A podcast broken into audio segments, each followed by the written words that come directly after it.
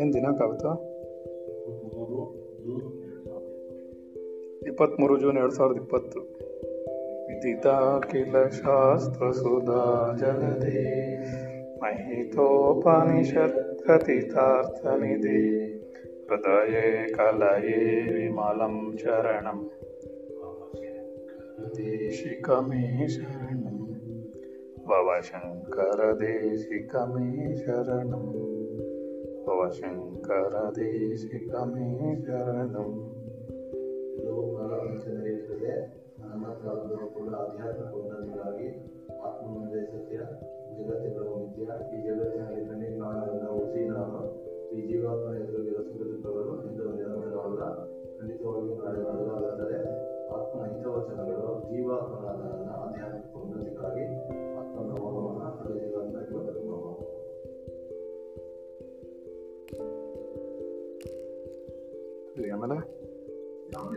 ಆಮೇಲೆ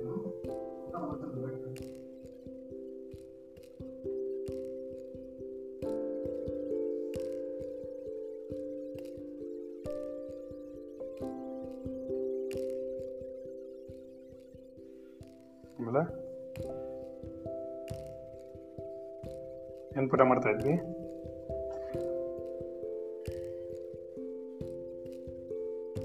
ಯಾರಿಗೂ ಗೊತ್ತಿಲ್ಲ.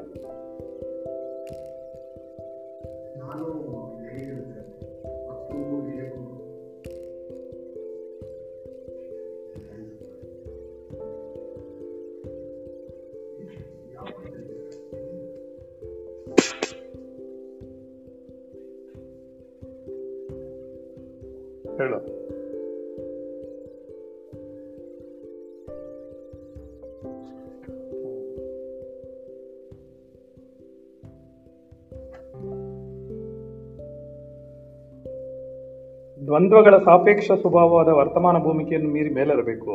ಆತ್ಮನನ್ನು ಅರಿಯುವುದು ಹೇಗೆ, ಆತ್ಮನ ಪುನಃ ಅನುಭವವನ್ನು ಪಡೆಯೋದು ಹೇಗೆ ಅಂತ ಕೇಳ್ತಿದ್ರು. ಅದಕ್ಕೆ ಅವರು ಹೇಳ್ತಾ ಇದ್ರು,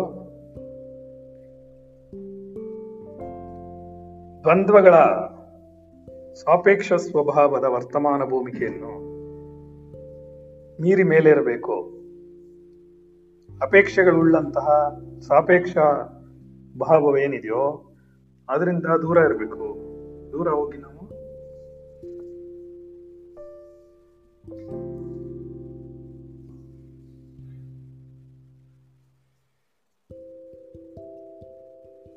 ದ್ವಂದ್ವಗಳಿಂದ ಹೊರಗೆ ಬರಬೇಕು, ಡ್ಯುಯಾಲಿಟಿಯಿಂದ ಹೊರಗೆ ಬರಬೇಕು, ಕನ್ಫ್ಯೂಷನ್ಸ್ ಇಂದ ಹೊರಗಡೆ ಬರಬೇಕು, ಗೊಂದಲದಿಂದ ಹೊರಗಡೆ ಬರಬೇಕು.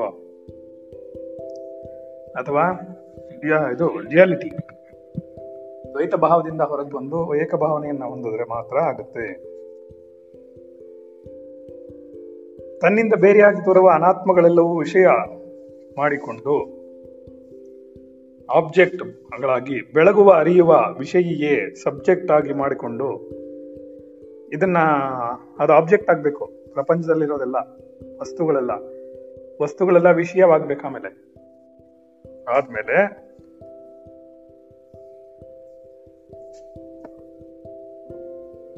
ಆ ವಿಷಯವನ್ನು ಅರ್ಥಕೊಳ್ತಾರವನ್ ಯಾರು ಅನ್ನೋದನ್ನು ಕಂಡಿಡ್ಕೊಂಡು ಆ ಅರಿಯುವವನೇ ವಿಷಯ ಆಗಿರ್ತಾನೆ, ಅವನೇ ವಿಷಯ ಆಗಿರ್ತಾನೆ ಅನ್ನುವಂಥದ್ದು ನಾವು ಚೆನ್ನಾಗಿ ಅರ್ಥ ಮಾಡಿಕೊಂಡು ನಾವು ವಿಷಯಿಯಾಗಿ ನಿಂತ್ಕೊಳ್ಬೇಕು. ನೋಡುವವನೇ ದೃಕ್, ದ್ರಷ್ಟ, ಕಾಣುವುದೆಲ್ಲ ದೃಶ್ಯ. ದೃಕ್ಕನ್ನು ದೃಶ್ಯವನ್ನು ಸಂಬಂಧಪಡಿಸುವುದಕ್ಕೆ ಎರಡಕ್ಕೂ ಸಮಾನವಾಗಿ ಎರಡಕ್ಕೂ ಆಧಾರವಾದ ಒಂದು ತತ್ವ ಇರಬೇಕು. ಈ ತತ್ವವೇ ನಾನು ಅಹಂ ಎಂಬ ರೂಪದಿಂದ ತೋರಿಕೊಳ್ಳುತ್ತದೆ. ಈ ತತ್ವವೇ ಇವೆರಡಕ್ಕೂ ಆಧಾರವಾಗಿ ಒಂದಿರಬೇಕು. ಸಬ್ಜೆಕ್ಟು ಆಬ್ಜೆಕ್ಟು ಎಲ್ಲದಕ್ಕೂ ಆಧಾರವಾಗಿರೋದೇ ಆ ನಾನು. ಆ ನಾನು ಯಾವುದು? ಅದೇ ಆತ್ಮನು ಅಂತ ಹೇಳಿ ಹೇಳ್ತಿದ್ದಾರೆ. ಅದರಿಂದ ಅದನ್ನು ಸರಿಯಾಗಿ ನಾವು ಅರ್ಥ ಮಾಡಿಕೊಂಡು ನಿಂತ್ಕೋಬೇಕು ಅಂತ ಹೇಳ್ತಿದ್ದಾರೆ.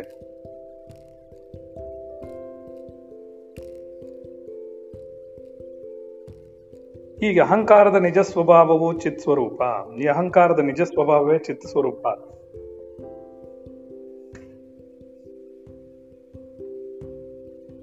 ಚಿತ್ ಸ್ವರೂಪವನ್ನು ಮರೆಯುವುದರಿಂದ ತೋರುವುದೇ ಅಚಿತ್ ವಿಷಯ. ಯಾವಾಗ ಚಿತ್ ಸ್ವರೂಪವಿಲ್ವೋ, ಯಾವಾಗ ಚಿತ್ ಸ್ವರೂಪವನ್ನು ಕಾಣೋದಿಲ್ವ ನೀವು?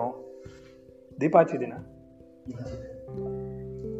ಚಿತ್ವರೂಪವನ್ನು ಯಾವಾಗ ನೋಡೋದಿಲ್ವೋ ನಾವು, ಯಾವಾಗ ನಮ್ಗೆ ಅರಿವು ಬರೋದಿಲ್ವೋ ಅವಾಗ ಅಚಿತ್ ವಿಷಯಗಳೆಲ್ಲ ಹೊರಗಡೆಯಿಂದ ನಮಗೆ ಬರುತ್ತೆ. ಚಿತ್ಸ್ವರೂಪವನ್ನು ಮರೆಯೋದ್ರಿಂದ ತೋರುವುದೇ ಅಚಿತ್ ವಿಷಯ. ಆದ್ದರಿಂದ ಎರಡಕ್ಕೂ ಆಧಾರವಾದ ಸಾರವು ವಿಷಯೀಯ ಸ್ವಭಾವದಲ್ಲೇ ಹೊರತು ವಿಷಯದ ಸ್ವಭಾವದ್ದಲ್ಲ. ವಿಷಯೀಯ ಸ್ವಭಾವ ಅದು, ಇದೆರಡಕ್ಕೂ ಸಾರವಾಗಿರುವುದು. ವಿಷಯೀ ಯಾವನೊಬ್ಬ ತಿಳ್ಕೊಳ್ತದನೋ ಅವನಿದ್ರೆ ಮಾತ್ರನೇ ಸಾಧ್ಯ, ಸ್ವಭಾವದ್ದಲ್ಲ, ವಿಷಯದ ಸ್ವಭಾವವಲ್ಲ ಅದು, ವಿಷಯದ ಸ್ವಭಾವ ಅಲ್ಲ ಅದು, ವಿಷಯೀಯ ಸ್ವಭಾವ. ನೋಡುವಿಕೆ ನೋಡುವುದಲ್ಲ ಆತ್ಮನದು. ದೃಶ್ಯವಾದ ಹೊರಗಿನ ರೂಪ ವಿಷಯವನ್ನು ನೋಡಿ ಕಣ್ಣಿಗೆ ದೃಕ್, ಕಣ್ಣೆ ನೋಡುವ ಕಣ್ಣೇ ದೃಕ್. ಕಣ್ಣಿನ ದೋಷಗಳನ್ನು ಅರಿಯುವಾಗ ಕಣ್ಣು ದೃಶ್ಯ, ಮನಸ್ಸು ದೃಕ್. ಮನಸ್ಸಿನ ಸಂಕಲ್ಪ ವಿಕಲ್ಪಗಳನ್ನು ವಿಚಾರದಿಂದ ಅರಿತು ನಿಶ್ಚಯಿಸುವಾಗ ಮನಸ್ಸು ದೃಶ್ಯ, ಬುದ್ಧಿಯೇ ದೃಕ್. ಬುದ್ಧಿ ವೃತ್ತಿಗಳನ್ನು ಅಭಿಮಾನಿಸಿ ನನ್ನ ಬುದ್ಧಿ ಎನ್ನುವಾಗ ಬುದ್ಧಿಯು ದೃಶ್ಯ, ಅಹಂ ನಾನು ದೃಕ್. ಎಚ್ಚರ ಕನಸುಗಳಲ್ಲಿ ಬೇರೆ ಬೇರೆ ನಾನುಗಳು ಇರುವುದರಿಂದ, ಗಾಢ ನಿದ್ರೆಯಲ್ಲಿ ನಾನು ಇಲ್ಲದಿರುವುದರಿಂದ ಅರಿಯುವಾಗ ನಾನು ದೃಶ್ಯವಾಗುತ್ತದೆ. ಅದನ್ನು ಬೆಳಗುವ ಸಾಕ್ಷಿ ಚೈತನ್ಯವೇ ದೃಕ್ ಆಗುತ್ತದೆ. ನಾನ್ ಮಾತ್ರ ಅರ್ಧ ಪ್ಯಾರಾಗ ಇದು ಫುಲ್ ಸ್ಟಾಪ್ ಇಡ್ತಾ ಇರಲಿಲ್ಲ, ಇವರು ಹಂಗೆ ಬರ್ದಿದ್ರು, ಇವರು ಹಂಗೆ ಹೇಳೋದು, ಹಂಗೆ ಬರೋದದು ಫ್ಲೋ. ನಾವು ಫುಲ್ ಸ್ಟಾಪ್ ನೋ ಕಾಮ, ಪೇಜ್ಗಟ್ಟಲೆ ಹೋಗುತ್ತೆ. ನಿಧಾನಕ್ಕೆ ಅರ್ಥ ಮಾಡ್ಕೋಬೇಕಿದು. ಏನರ್ಥ ಆಯ್ತಾ ಇಷ್ಟೊತ್ತು ಓದಿದ್ದು?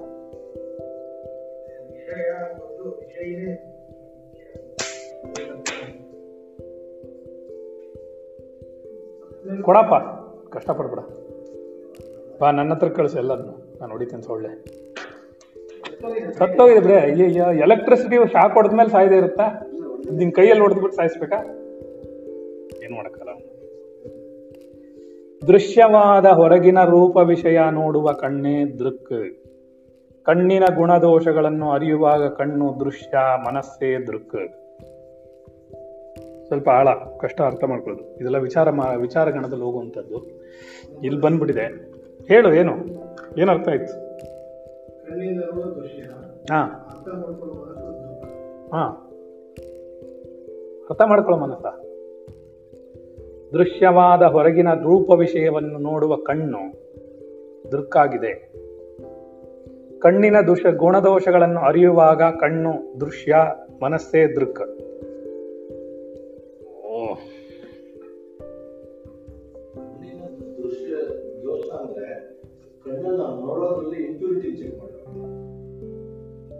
ಕಣ್ಣಲ್ಲಿ ನೋಡ್ತಾರ? ಕಣ್ಣಿನ ದೃಷ್ಟಿ ನೋಡ್ತಾರ? ಕಣ್ಣನ್ನ ಚೆಕ್ ಮಾಡಿಸ್ಕೋತಾರ? ಹಾ, ಅದಕ್ಕೆ ಹೇಳಿದ್ದೆಲ್ಲ ಅರ್ಥ ಆಗಲ್ಲ, ಸುಮ್ಮನೆ ಯಾಕೆ ಪಾಠ ಮಾಡ್ಬೇಕು? ಆದ್ರೆ ಏನ್ ಮಾಡೋದು, ಪ್ಯಾಕೇಜ್ ಅಲ್ಲಿ ಇದೆಯಲ್ಲ ನೋಡು, ಒಂದು ಬೇಜಾರು ಮಾಡ್ಕೊಂಡು. ಹೊರಗಿನ ರೂಪ ವಿಷಯವಾದ ಹೊರಗಿನ ವಿಷಯಗಳು, ದೃಶ್ಯವು, ಹೊರಗೆ ರೂಪಗಳೇನಾದ್ರು ಇದ್ರೆ ಅದನ್ನ ನೋಡುವುದು ಕಣ್ಣು ದೃಕ್ಕಾಗುತ್ತೆ. ವಸ್ತುಗಳನ್ನು ನೋಡ್ತಾ ಇರೋದು ಕಣ್ಣು, ಅವಾಗ ವಸ್ತುಗಳು ಅದಾಗತ್ತೆ, ಸಬ್ಜೆಕ್ಟ್ ಅದಾಗತ್ತೆ, ಅಲ್ಲ ಆಬ್ಜೆಕ್ಟ್ ಅದಾಗತ್ತೆ, ಕಣ್ಣು ಸಬ್ಜೆಕ್ಟ್ ಆಗತ್ತೆ. ಗೊತ್ತಾಗ್ತಲ್ವಾ?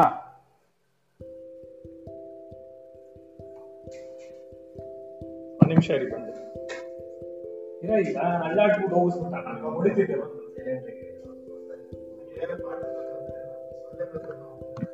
ಅದಕ್ಕೆ ನಾನು ಸೊಳ್ಳೆ ಗಮನ ಎಲ್ಲ ಕಳಿಸ್ಬೋಣ ಅನ್ಕೊಂಡ್ಸೋಲ್ಲ, ನೋಡ್ತಾ ಇದ್ದೀನಿ. ದೃಶ್ಯವೆಲ್ಲ ದೃಶ್ಯವ ಆಬ್ಜೆಕ್ಟ್ ಆದ್ರೆ ಸಬ್ಜೆಕ್ಟ್ ಯಾರು? ಸಬ್ಜೆಕ್ಟ್ ಅನ್ನೋದು ವಿಷಯಿ, ಕೇಳುವವನು, ನೋಡುವವನು ಅವನು. ದೃಶ್ಯವಾದ ಹೊರಗಿನ ರೂಪ ವಿಷಯವನ್ನು ನೋಡುವ ಕಣ್ಣೇ ದೃಕ್. ದೃಗ್ ದೃಶ್ಯ ಇದು ಏನು ಹೇಳ್ಕೊಂಡು ಹೋಗ್ತಾರೆ ಅಂದ್ರೆ, ಇವಾಗ ಹೊರಗಡೆ ವಸ್ತು ಇದೆ, ವಸ್ತುನ್ ನೋಡಿದ್ರೆ ವಸ್ತುನ್ ನೋಡೋದು ಸಬ್ಜೆಕ್ಟ್, ಆಬ್ಜೆಕ್ಟು ನೋಡ್ತಾ ಇರೋದು ಸಬ್ಜೆಕ್ಟು, ನೋಡ್ತಾ ಇರೋನು ಸಬ್ಜೆಕ್ಟು ಅಂದರೆ ಇನ್ನೂ ಅರ್ಥ ಆಗಲ್ಲ. ಈ ಥರ ಎಲ್ಲ ಹೇಳಿದ್ರೆ ಅರ್ಥ ಆಗಲ್ಲ. ಹೀಗೆ ಹೇಳಿ, ವಸ್ತುಗಳನ್ನು ನೋಡ್ತಾ ಇರುವಾಗ ವಸ್ತುಗಳು ದೃಶ್ಯಗಳು, ವಸ್ತುಗಳು ನೋಡುವುದು ಕಣ್ಣು. ಹೀಗೆ ಯಾರು ನೋಡ್ತಾ ಇರೋಲ್ಲ? ಅಲ್ಲಿ ಕಣ್ಣು ನೋಡ್ತಾ ಇರೋದು, ಜೀವಾತ್ಮ ಅಲ್ಲ. ದೃಶ್ಯಗಳು ರೂಪ ವಿಷಯವನ್ನು ನೋಡ್ತಾ ಇದೆ ಅಂದರೆ ಕಣ್ಣೇ ದೃಕ್ಕಾಗುತ್ತೆ, ನೋಡುವಿಕೆ ಆಗುತ್ತೆ, ನೋಡುವವನಾಗುತ್ತೆ. ಕಣ್ಣಿನ ಗುಣದೋಷಗಳನ್ನು ಅರಿಯುವಾಗ, ಈಗ ವಸ್ತುಗಳೆಲ್ಲ ವಸ್ತು ಬಿಟ್ಬಿಡ್ತು, ಕಣ್ಣಿನ ಗುಣದೋಷ ಅರ್ಥ ಮಾಡ್ಕೊಳ್ಳುವಾಗ ಗೊತ್ತಾಗ್ತಿದ್ಯಾ? ವಸ್ತು ಬಿಟ್ಬಿಟ್ಟು ಕಣ್ಣಿಗೆ ಬಂತದು. ಅಕಸ್ಮಾತ್ ಕಣ್ಣಿನ ದೃಶ್ಯವನ್ನೇನಾರು ನೋಡ್ಬೇಕಾದಾಗ ಕಣ್ಣೇ ದೃಶ್ಯವಾಗುತ್ತೆ, ಮನಸ್ಸು ದೃಕ್ಕಾಗುತ್ತೆ. ನೋಡೋದು ತೊಗೊಂಡೋಗ್ತಾ ಇರೋದು ಏನಂತಂದ್ರೆ ಒಂದನ್ ಒಂದನ್ ಒಂದನ್ ಒಂದನ್ ಲಿಂಕ್ ಮಾಡಿ ತೊಗೊಂಡೋಗ್ತಾರೆ. ಗೊತ್ತಾಗಿಲ್ವಾ? ಕಣ್ಣು ವಸ್ತು ನೋಡ್ತದೆ, ವಸ್ತು ದೃಶ್ಯ, ನೋಡ್ತಿರೋದು ಕಣ್ಣು, ದೃಕ್ ಅಂದ್ರೆ ನೋಡ್ತಿರೋದು ಅಂತ ಗೊತ್ತಾಗ್ತಿದ್ಯಾ? ನೋಡ್ತಿರುವವನು ಅಂತ ದೃಗ್ ದೃಶ್ಯ ವಿವೇಕ ಅಂತಾರೆ. ಇದಕ್ಕೆ ಅದು ಅರ್ಥ ಆಗಲ್ಲ. ಇದು ಆ ವಿವೇಕ ಚೂಡಾಮಣಿಲಿ ಬರುತ್ತೆ, ಎಲ್ಲ ಕಡೆನೂ ಬರುತ್ತೆ, ತುಂಬಾ ಟಾಪ್ ಮೋಸ್ಟ್ ಸಬ್ಜೆಕ್ಟ್ಸ್ ಅದರಲ್ಲಿ. ಕಣ್ಣು ವಸ್ತುವನ್ನ ನೋಡ್ತಾ ಇದೆ ಅಂದ್ರೆ ಕಣ್ಣು ನೋಡುತ್ತೆ, ನೋಡುವವನು ಕಣ್ಣಾಗ್ತಾನೆ, ವಸ್ತು ಕಾಣುತ್ತೆ, ಸರಿನಾ? ಕಣ್ಣಿನ ದೃಶ್ಯಗಳು, ಕಣ್ಣನ್ನೇನಾದ್ರೂ ನೀವು ಆಬ್ಜೆಕ್ಟ್ ಮಾಡ್ಕೊಂಡ್ರೆ ಅದನ್ನ ನೋಡ್ತಿರೋದು ಮನಸ್ಸು, ಅವನ್ ದೃಕ್ಕಾಗ್ತಾನೆ. ಗೊತ್ತಾಗಿಲ್ವಾ? ಬರೀ ಒಂದ್ ಕಡೆ ಬರ್ಕೊಳ್ಳಿ ಬೇಕಾರೆ. ಕಣ್ಣು ವಸ್ತು, ವಸ್ತುಗಳು ದೃಶ್ಯವಾಗತ್ತೆ, ನೋಡುತ್ತಿರುವ ಕಣ್ಣು ದೃಕ್ಕಾಗತ್ತೆ. ಅದೇ ಆಬ್ಜೆಕ್ಟ್ ಕಣ್ಣಾದ್ರೆ ಕಣ್ಣಿನ ಬಗ್ಗೆ ಗುಣದೋಷಗಳನ್ನು ಹುಡುಕುವಾಗ ಮನಸ್ಸು ದೃಕ್ಕಾಗತ್ತೆ. ಇದೆಲ್ಲ ಈಗ ಒಂದ್ ಅರ್ಥ ಆದ್ರೆ ಎಲ್ಲ ಅರ್ಥ ಆಗುತ್ತೆ. ಯಾರು ಬರ್ಕೋತೀರಾ? ಯಾರು ಇಲ್ವಾ? ಬರೀಯಲ್ಲಿ ಅರ್ಥ ಆಗ್ತಿದ್ಯಾ? ಹೇಳ. ಒಂದಕ್ಕೊಂದು ಹಿಂದಕ್ಕೆ ತಗೊಂಡ್ ಬಂದ್ರು, ಬೇರೆ ಏನಿಲ್ಲ ಇಲ್ಲ, ಅವ್ರು ಅದನ್ನೇ ಮಾಡ್ತಾರೆ. ವಸ್ತುಗಳಿದೆ, ವಸ್ತುಗಳು ನೋಡ್ತಾ ಇರೋದು ಕಣ್ಣು, ವಸ್ತುಗಳು ಕಾಣ್ತಾ ಇದ್ದಾರೆ ಕಣ್ಣು ನೋಡ್ತಾ ಇದೆ ಅಂತ ಆಯ್ತು, ನೋಡುವವನ್ ಕಣ್ಣಾಯ್ತು, ಅವಾಗ ದೃಕ್ ಯಾವ್ದಾಯ್ತು? ಕಣ್ಣಾಯ್ತು. ದೃಶ್ಯ ಯಾವ್ದಾಯ್ತು? ವಸ್ತುಗಳಾಯ್ತು. ಅದೇ ನಿನ್ಗೆ ವಸ್ತುಗಳನ್ನ ಮರೆತುಬಿಟ್ಟೆ, ಕಣ್ಣು ನೋಡ್ತಾ ಇದೆಯಾ, ಕಣ್ಣಿದೆಯಲ್ಲ ಅಂತ ಕಣ್ಣು ನೋಡ್ತಾ ಇದೆ ಅಂದ್ರೆ ಅದವಾಗ ದೃಶ್ಯವಾಗುತ್ತೆ, ನೋಡ್ತಾ ಇರೋನ್ ಮನಸ್ಸಾಗುತ್ತೆ. ಹಾ, ಗೊತ್ತಾಯ್ತಾ? ಬರ್ಕೋ. ವಸ್ತುವನ್ನ, ಹೊರಗಿನ ರೂಪ ವಿಷಯವನ್ನ ನೋಡುವಂತಹ ನೋಡ್ತಾ ಇದ್ರೆ ಅದೇನಾಗುತ್ತೆ? ವಸ್ತುವಾಗುತ್ತೆ. ನೋಡ್ತಿರೋದು ಕಣ್ಣಾಗುತ್ತೆ, ನೋಡುವವನು ಕಣ್ಣು ಅಂತ ಬರ್ಕೋ. ಹೊರಗಿನ ದೃಶ್ಯವನ್ನ ನೋಡುವವನ ಕಣ್ಣು. ಅದೇ ಕಣ್ಣನ್ನ ಆಬ್ಜೆಕ್ಟ್ ಮಾಡ್ಕೊಂಡ್ರೆ, ಕಣ್ಣೇ ದೃಶ್ಯವಾದ್ರೆ ಮನಸ್ಸು ದೃಕ್ಕಾಗುತ್ತೆ. ನೆಕ್ಸ್ಟ್ ಸ್ಟೆಪ್ ಹಿಂದಕ್ಕೆ ಸರಿ. ಮನಸ್ಸಿನ ಸಂಕಲ್ಪ ವಿಕಲ್ಪಗಳನ್ನು ವಿಚಾರದಿಂದ ಅರಿತು ನಿಶ್ಚಯಿಸುವಾಗ ಮನಸ್ಸು ದೃಶ್ಯ, ಬುದ್ಧಿಯೇ ದೃಕ್. ತುಂಬಾ ಚೆನ್ನಾಗಿ ಹೇಳ್ತಿದ್ರೆ ಏನು ಗೊತ್ತಿಲ್ಲ ನಿಮ್ಗೆ, ಅದಕ್ಕೆ ಇದೆಲ್ಲ ಸಬ್ಜೆಕ್ಟ್ ಗೊತ್ತಲ್ಲ ನಿಮ್ಗೆ. ವಸ್ತು ನೋಡ್ತಾ ಇರುವಾಗ ಕಣ್ಣು ನೋಡುವವನಾಗ್ತಾನೆ, ಕಣ್ಣನ್ನು ನೋಡ್ತಾ ಇರುವಾಗ ಮನಸ್ಸು ನೋಡುವುದಾಗುತ್ತೆ, ಮನಸ್ಸನ್ನು ವಿಚಾರ ಮಾಡುವಾಗ ಬುದ್ಧಿ ನೋಡುವವನಾಗ್ತಾನೆ. ಹಿಂಗೆ ಗೊತ್ತಾಗ್ತಿದ್ಯಾ? ಸೂಕ್ಷ್ಮ ಸ್ಥೂಲ ಹೇಳ್ತಾ ಅಲ್ಲಿ. ನಾನೇನ್ ಹೇಳಿದೆ ಅದೇಳು, ನೀನ್ ಏನೋ ಯೋಚನೆ ಮಾಡೋಣ. ನಾನು ಹೇಳುವಾಗ ಹಾ ಏನು ಕಣ್ಣು, ಏನ್ ಕಣ್ಣು ಅದನ್ನ ಹೇಳಿದ್ದು. ನೀನ್ ಏನೋ ಹೇಳಕ್ ಹೋದ್ರೆ ಬಿಟ್ಬಿಡು, ದೃಕ್ ಬಿಟ್ಬಿಡು, ನೋಡುವವನು ಅಂತ ಹೇಳು. ದೃಕ್ ಅಂದ್ರೆ ನೋಡುವವನು, ಮೇಲೆ ಬರ್ಕೊಳ್ಳಲ್ಲಿ. ದೃಶ್ಯ ಅಂದ್ರೆ ವಸ್ತು ಅಥವಾ ವಸ್ತು ರೂಪರೇಷೆಗಳು, ರೂಪಗಳು. ದೃಕ್ ಅಂದ್ರೆ ನೋಡುವುದು ಅಥವಾ ನೋಡುವವನು, ನೋಡುವವನು. ಹಾ, ಸೊ ನೋಡುವಿಕೆ, ನೋಡುವವನು, ದೃಶ್ಯ, ಇದನ್ನ ಮೂರನ್ನು ಅರ್ಥ ಮಾಡಿಸ್ತಾ ಇದಾರೆ. ಅದಕ್ಕೆ ನಾನು ಹೇಳಿದ್ದು ನೆನ್ನೆ ಆಗಲ್ಲ, ಇದು ನಾನು ದೊಡ್ಡ ಸಬ್ಜೆಕ್ಟ್, ಎಲ್ಲಿಗೂ ಹೋಗುತ್ತೆ, ಒಂದು 2 ಪೇಜ್ ಬೇಕು ಅಂತ. ಗೊತ್ತಾಗ್ಲಿಲ್ವಾ ನಿನಗೆ? ಏನೇಳು ಏನ್ ಹೇಳ್ತಾರೆ, ಏನ್ ಬರ್ದೇರಲ್ಲಿ? ಹಾ, ಅದು ಹಂಗೆ ಹೇಳ್ಬಾರ್ದಲ್ಲ, ಒಂದಕ್ಕೊಂದು ನಿಮ್ಗೆ ಲಿಂಕ್ ಮಾಡ್ಕೊಂಡು ಹೇಳ್ಬೇಕು. ಸುಮ್ನೆ ಹಂಗೆ ಹೇಳ್ಬಿಟ್ರೆ ಕಷ್ಟ ಆಗುತ್ತೆ. ಸ್ಥೂಲ ವಸ್ತುಗಳು ದೃಶ್ಯವಾದಾಗ ನೋಡುವುದು ಕಣ್ಣಾಗುತ್ತೆ, ನೋಡುವವನು ಕಣ್ಣಾಗುತ್ತೆ.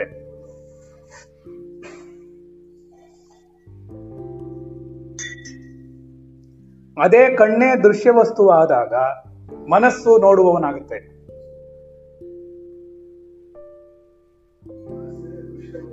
ಇರೋ ಓಡ್ಬಿಡ, ಓಡೋಗ್ಬಿಟ್ರೆ ಅರ್ಥ ಆಗಲ್ಲ. ಮೇಲೆ ಇವಾಗ ಅರ್ಥ ಆದಂಗೆ ಇರುತ್ತೆ, ಆಮೇಲೆ ನಾಳೆ ಗೊತ್ತಾಗಲ್ಲ, ಮರ್ತೋಗುತ್ತೆ. ಅರ್ಥ ನಿಧಾನಕ್ಕೆ ಅರ್ಥ ಮಾಡ್ಕೋ. ಯಾಕಷ್ಟು ಅರ್ಜೆಂಟು?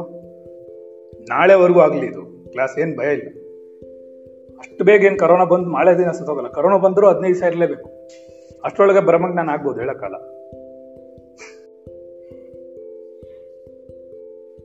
ಸರಿ, ಬರ್ಕೊಂಡ್ರ? ದೃಶ್ಯವಾದ ಹೊರಗಿನ ರೂಪ ವಿಷಯವು ನೋಡ್ತಾ ಇರುವಾಗ ವಸ್ತು ವಿಷಯಗಳಾಗುತ್ತೆ, ನೋಡುವ ಕಣ್ಣು ದೃಕ್ಕಾಗುತ್ತೆ. ಕಣ್ಣಿನ ಗುಣದೋಷಗಳನ್ನು ಅರಿಯುವಾಗ ಕಣ್ಣನ್ನ ಬಗ್ಗೆ ಏನಾದ್ರು ಯೋಚನೆ ಮಾಡ್ತಾ ಇದ್ದೀವಿ ಅಂದರೆ, ಕಣ್ಣೇನಾಗಿದೆ, ಕಣ್ಣಿನ ಗುಣದೋಷಗಳನ್ನೆಲ್ಲ ಮಾತಾಡುವಾಗ ಕಣ್ಣು ದೃಶ್ಯವಾಗುತ್ತೆ, ಮನಸ್ಸು ದೃಕ್ಕಾಗುತ್ತೆ. ಮನಸ್ಸಿನ ಸಂಕಲ್ಪ ವಿಕಲ್ಪಗಳನ್ನು ವಿಚಾರ ಮಾಡಿದಾಗ, ಮನಸ್ಸಿನ ಬಗ್ಗೆ ಏನಾದ್ರು ನೀನು ಸಬ್ಜೆಕ್ಟ್ ತೊಗೊಂಡು ಮಾಡ್ತಾ ಇದೆಯಾ, ಆಬ್ಜೆಕ್ಟ್ ಇಟ್ಕೊಂಡು ಮನಸ್ಸನ್ನ ಆಬ್ಜೆಕ್ಟ್ ಮಾಡಿ ಇಟ್ಕೊಂಡು ನೋಡ್ತಾ ಇದೆಯಾ ಅಂದಾಗ ಬುದ್ಧಿಯು ದೃಕ್ಕಾಗತ್ತೆ, ಅರ್ಥ ಮಾಡ್ಕೊಳ್ಳೋನಾಗ್ತಾನೆ, ಅರಿಯುವವನಾಗ್ತಾನೆ, ವಿಚಾರ ಮಾಡ್ತಾ ಇರೋನಾಗ್ತಾನೆ. ಬರ್ದೇನೆಲ್ಲಲ್ಲಿ ಏನು ಬರ್ದೆ ಹೇಳೇ, ಏನೋ ಬರ್ಕೊಂಡು ಕೂತ್ಕೊಂಡ್ಬಿಟ್ಟಿ ಹಂಗೆ.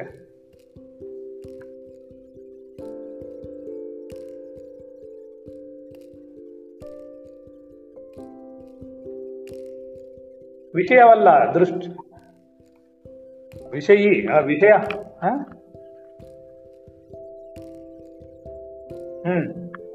ವಿಷಯ ಅಲ್ಲ, ವಸ್ತು.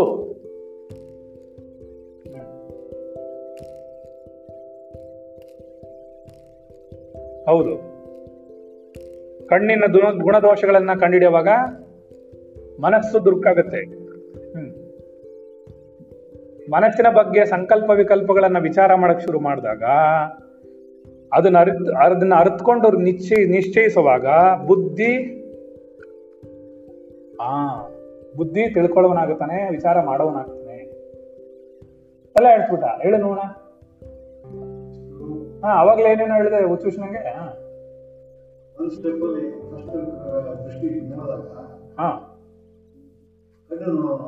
ಹೌದು, ಯಾರನ್ನ ನೋಡ್ತಾ ಇದ್ದಾನೆ?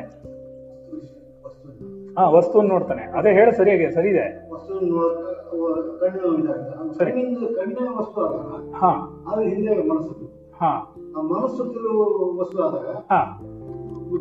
ಏನ್ ಬುದ್ಧಿ ಬರುತ್ತೆ ಯಾರಿಗೆ? ಯಾರದು ಬುದ್ಧಿ? ಬುದ್ಧಿ ಯಾರಯ್ಯ? ವಿಜ್ಞಾನಮಯ ಕೋಶನ ಬುದ್ಧಿ ತಲೆ ಹೇಳ ನೋಡ. ಲೇ ಮಧ್ಯದಲ್ಲಿ ಯಾಕೋ ಬರ್ತೀವಿ, ಮೊದ್ಲಿಂದ ಯಾರು? ನಿಮ್ಮ ಅಮ್ಮ ಹೇಳ್ತಾಳ ಎಲ್ಲೋದೋಳು ಹೋಗ್ಬಿಟ್ಲ ಅವಳ ಮೇಲೆ ಇಲ್ವಾ? ಇದ್ದಾಳ ಇನ್ನು ಟೆನ್ಷನ್ ಯಾತಕ್ಕೆ? ಅದಕ್ಕೆ ಉತ್ತರ ಕೇಳ್ಬಿಟ್ರೆ ಹೇಳ.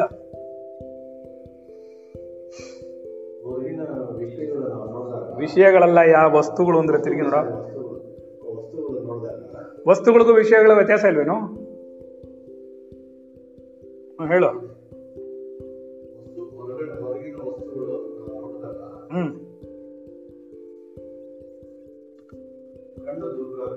ಹೇಳು, ಸರಿ ಇದೆ. ಯಾಕೆ ಭಯ? ತಪ್ಪಾದ್ರೆ ಸರಿ ಮಾಡ್ಕೋಣ. ಹೇಳು. ಕಣ್ಣು ದುರ್ಕಾಗುತ್ತೆ. ಹಾ, ಕಣ್ಣು ಯಾವಾಗ ದುರ್ಕಾಗುತ್ತೋ ಅವಾಗ ಮನಸ್ಸಿಗೆ ಹೋಗುತ್ತೆ. ಹಾ, ಮನಸ್ಸಿಗೆ ಹೋದಾಗ ಮನಸ್ಸಲ್ಲಿ ಸಂಕಲ್ಪ ವಿಕಲ್ಪಗಳು ಮಾಡುತ್ತೆ. ಕಣ್ಣು ಏನಾದಾಗ? ಮನಸ್ಸಾದಾಗ. ಕಣ್ಣು ಮನಸ್ಸು ಹೇಗಾಗುತ್ತೆ? ಅಯ್ಯ ಅಲ್ಲ. ಹಾ ಹೇಳ.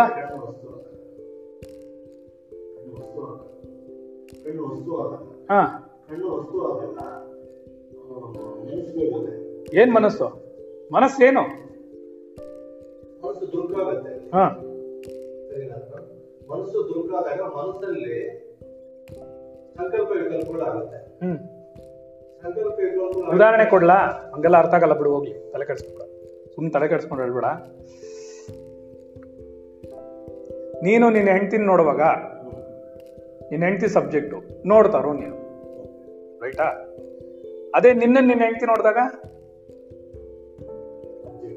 ನೀನ್ ಆಬ್ಜೆಕ್ಟ್ ಆಗ್ಬಿಡ್ತೀಯ, ಅವಳು ಸಬ್ಜೆಕ್ಟ್ ಆಗ್ಬಿಡ್ತಾಳೆ, ನೋಡೋವಳಾಗ್ತಾಳೆ. ಆ ಥರ ಇದೂ ಅದು ಹೈರಾರ್ಕಿಲಿ ತೊಗೊಂಡೋಗುತ್ತೆ ಅಷ್ಟೇ. ಈಗ ನಿನ್ನ ಮಗಳಿದ್ದಾಳೆ, ನಿನ್ನ ಮಗಳನ್ನ ನೀನು ನೋಡ್ತೀಯ, ಅದು ಆಬ್ಜೆಕ್ಟು, ನೀನು ಸಬ್ಜೆಕ್ಟು, ನೀನು ನೋಡ್ತಾರೋಳು, ನೋಡ್ತಾ ವಿಷಯಿ, ನೀನು ದೃಕ್. ದೃಕ್ ಈ ಸಂಸ್ಕೃತ ಬಿಟ್ಬಿಡಿ, ಅದಕ್ಕೆ ಕಷ್ಟ ಆಗ್ತಿರೋದು. ಅದು ನೋಡುವ ವಿಷಯ, ನೋಡುವಿಕೆ, ನೋಡುವುದು ವಸ್ತು. ಆ ವಸ್ತುನ ನೋಡ್ತಿರೋದು ನೀನು. ಅದೇ ನೀನೇ ಗುರಿಯಾದಾಗ, ನೀನೇ ವಸ್ತುವಾದಾಗ ನೀನು ಹೆಂಡ್ತಿ ನೋಡ್ತಿರ್ತಾಳೆ, ಹೀಗೆ ತೊಗೊಂಡೋಗುತ್ತೆ. ನೀನು ಹೆಂಡ್ತಿ ವಸ್ತುವಾದಾಗ ಅವರಮ್ಮ ನೋಡ್ತಿರ್ತಾಳೆ, ಅವರಮ್ಮ ವಸ್ತುವಾದಾಗ ಇನ್ನೊಬ್ಬ ನೋಡ್ತಿರ್ತಾನೆ, ಹಿಂಗೆ ತೊಗೊಂಡೋಗೋದು ಹಿಂದಕ್ಕೆ. ಗೊತ್ತಾಯ್ತು ಇವಾಗ? ಏನೇಳ ನೀನು ಮೊದಲೇನಾಗಿದ್ದೆ? ನೋಡುವವನಾಗಿದ್ದೆ, ನೀನೇ ಸಬ್ಜೆಕ್ಟ್ ಆಗ್ಬಿಟ್ಟೆ. ಇವಾಗ ಕಣ್ಣು ದೃಶ್ಯಗಳನ್ನು ನೋಡ್ತಿದೆ, ಆವಾಗ ಅದೇನಾಗಿತ್ತು? ಕಣ್ಣು ನೋಡುವವನಾಗಿತ್ತು. ದೃಶ್ಯ ದೃಶ್ಯವಾಗಿತ್ತು. ದೃಶ್ಯವನ್ನ ನೋಡುವಾಗ ಕಣ್ಣು ನೋಡುವವನಾಯಿತು. ಕಣ್ಣನ್ನೇ ವಸ್ತುವನ್ನಾಗಿ ಮಾಡ್ಕೊಂಡಾಗ, ಅಬ್ಜೆಕ್ಟ್ ಆಗಿ ಮಾಡ್ಕೊಂಡಾಗ ಮನಸ್ಸು ನೋಡಕ್ ಶುರು ಮಾಡ್ತಿದ್ದಾನೆ. ಮನಸ್ಸು ನೋಡುವವನಾದ, ಮನಸ್ಸಿನ ಮೇಲೆ ವಿಚಾರ ಮಾಡಕ್ ಶುರು ಮಾಡಿದಾಗ ಮನಸ್ಸು ಆಬ್ಜೆಕ್ಟ್ ಆಯ್ತು, ಅಂದ್ರೆ ವಸ್ತುವಾಯ್ತು. ಬುದ್ಧಿ ವಿಚಾರ ಮಾಡೋವನಾಯ್ತು. ಈಗ ಹೋಗುತ್ತೆ, ಗೊತ್ತಾಯ್ತಾ ಅಲ್ರಿಗೂ ಹೇಳ.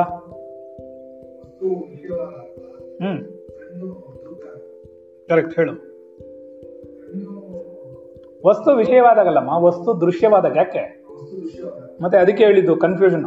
ದೃಶ್ಯ ಬೇರೆ, ವಿಷಯ ಬೇರೆ. ವಿಷಯ ಇಸ್ ಸಬ್ಜೆಕ್ಟ್, ದೃಶ್ಯ ಅನ್ನೋದು ಆಬ್ಜೆಕ್ಟ್. ಇಂಗ್ಲಿಷಲ್ಲಿ ಬೇಕಾ ನಿಂಗೆ? ಆಬ್ಜೆಕ್ಟ್ ಆದಾಗ, ಆಬ್ಜೆಕ್ಟ್ ಅನ್ನು ನೋಡುವಾಗ ಕಣ್ಣು ಸಬ್ಜೆಕ್ಟ್ ಆಗತ್ತೆ, ಕಣ್ಣೇ ಆಬ್ಜೆಕ್ಟ್ ಆದಾಗ ಮನಸ್ಸು ಸಬ್ಜೆಕ್ಟ್ ಆಗತ್ತೆ, ಮನಸ್ಸೇ ಆಬ್ಜೆಕ್ಟ್ ಆದಾಗ ಬುದ್ಧಿ ಸಬ್ಜೆಕ್ಟ್ ಆಗತ್ತೆ. ಹಿಂಗೆ ನೋಡುವ, ಇಲ್ಲಾಂದ್ರೆ ಅವನು ಕನ್ಫ್ಯೂಸ್ ಆಗುತ್ತೆ. ಸರಿ ಹೇಳು, ದೃಕ್ಯ ದೃಶ್ಯ ಹೇಳು. ಕರೆಕ್ಟ್ ಕರೆಕ್ಟ್ ಹಾ ಹೇಳು ಕರೆಕ್ಟ್ ಹಾ ಮನಸ್ಸಿನ ಮೇಲೆ ಸಂಕಲ್ಪ ವಿಕಲ್ಪಗಳನ್ನ ವಿಚಾರಣೆ ಮಾಡುವಾಗ ಅದ್ರ ಗುಣದೋಷಗಳು ಅಂತ ಹೇಳ್ತಾರಲ್ಲ. ಗುಣದೋಷಗಳು ಅಂದ್ರೇನು? ಸಬ್ಜೆಕ್ಟ್ ಇದು ಏನೋ ಸಂಕಲ್ಪ ವಿಕಲ್ಪಗಳು. ಆ ಸಂಕಲ್ಪ ವಿಕಲ್ಪಗಳು ಉಂಟಾದಾಗ ಲೈಟ್ ಹಾಕ್ತು ಹಾಕಿ ಬರಲ್ಲ. ಅರ್ಥ ಆಗಿಲ್ವಂದ್ರ? ಹೇಳೋ ಅಭಿಷೇಕ ನೋಡೋಣ, ಏನ್ ಹೇಳುತ್ತ ಅಭಿಷೇಕ?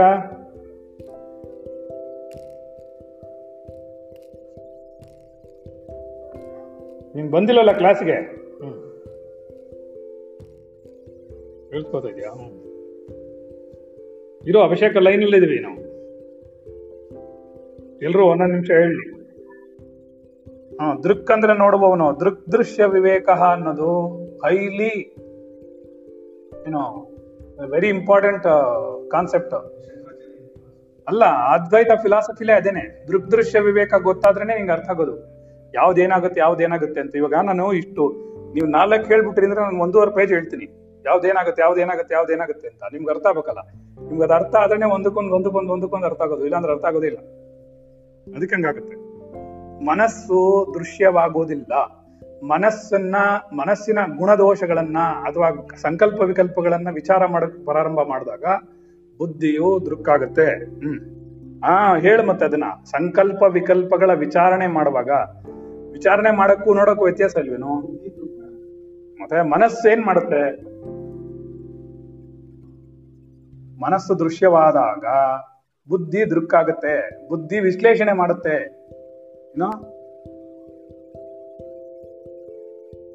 ಹಾ ನೆಕ್ಸ್ಟ್ ಹೇಳ ಮಚ್ಚಿ. ಸರಿ. ದೃಶ್ಯವಾದ ಹೊರಗಿನ ರೂಪ ವಿಷಯವನ್ನು ನೋಡುವಾಗ ಕಣ್ಣೇ ದೃಕ್ಕಾಗುತ್ತೆ. ಕಣ್ಣಿನ ಗುಣದೋಷಗಳನ್ನು ಅರಿಯುವಾಗ ಕಣ್ಣು ದೃಶ್ಯ, ಮನಸ್ಸೇ ದೃಕ್. ಮನಸ್ಸಿನ ಸಂಕಲ್ಪ ವಿಕಲ್ಪಗಳನ್ನು ವಿಚಾರದಿಂದ ಅರಿತು ನಿಶ್ಚಯಿಸುವಾಗ ಮನಸ್ಸು ದೃಶ್ಯ, ಬುದ್ಧಿಯೇ ದೃಕ್. ಮುಂದಕ್ಕೋಣ ಈಗ. ಎಲ್ಲರೂ ಹೇಳಿದಾಯ್ತಲ್ಲ, ಸ್ವಲ್ಪ ಸ್ವಲ್ಪ ಅರ್ಥ ಆಗಿದೆ ಒಂಚೂರು, ಪರವಾಗಿಲ್ಲ.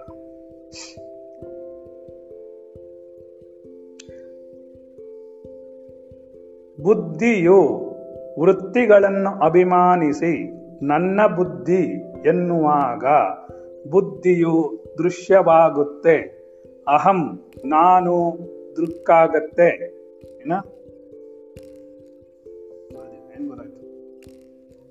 ಬುದ್ಧಿ ವೃತ್ತಿಗಳನ್ನ ಅಭಿಮಾನಿಸಿ ಅಂದ್ರೇನು? ಅಭಿಮಾನಿಸೋದು ಅಂದ್ರೇನು? ಇಷ್ಟಪಡೋದು, ಅಭಿಮಾನದಿಂದ ಹೇಳ್ಕೊಳ್ಳೋದು, ನಾನ್ ಮಾಡಿದ್ರಿ ಅಂತ ಹೇಳಲ್ವಾ?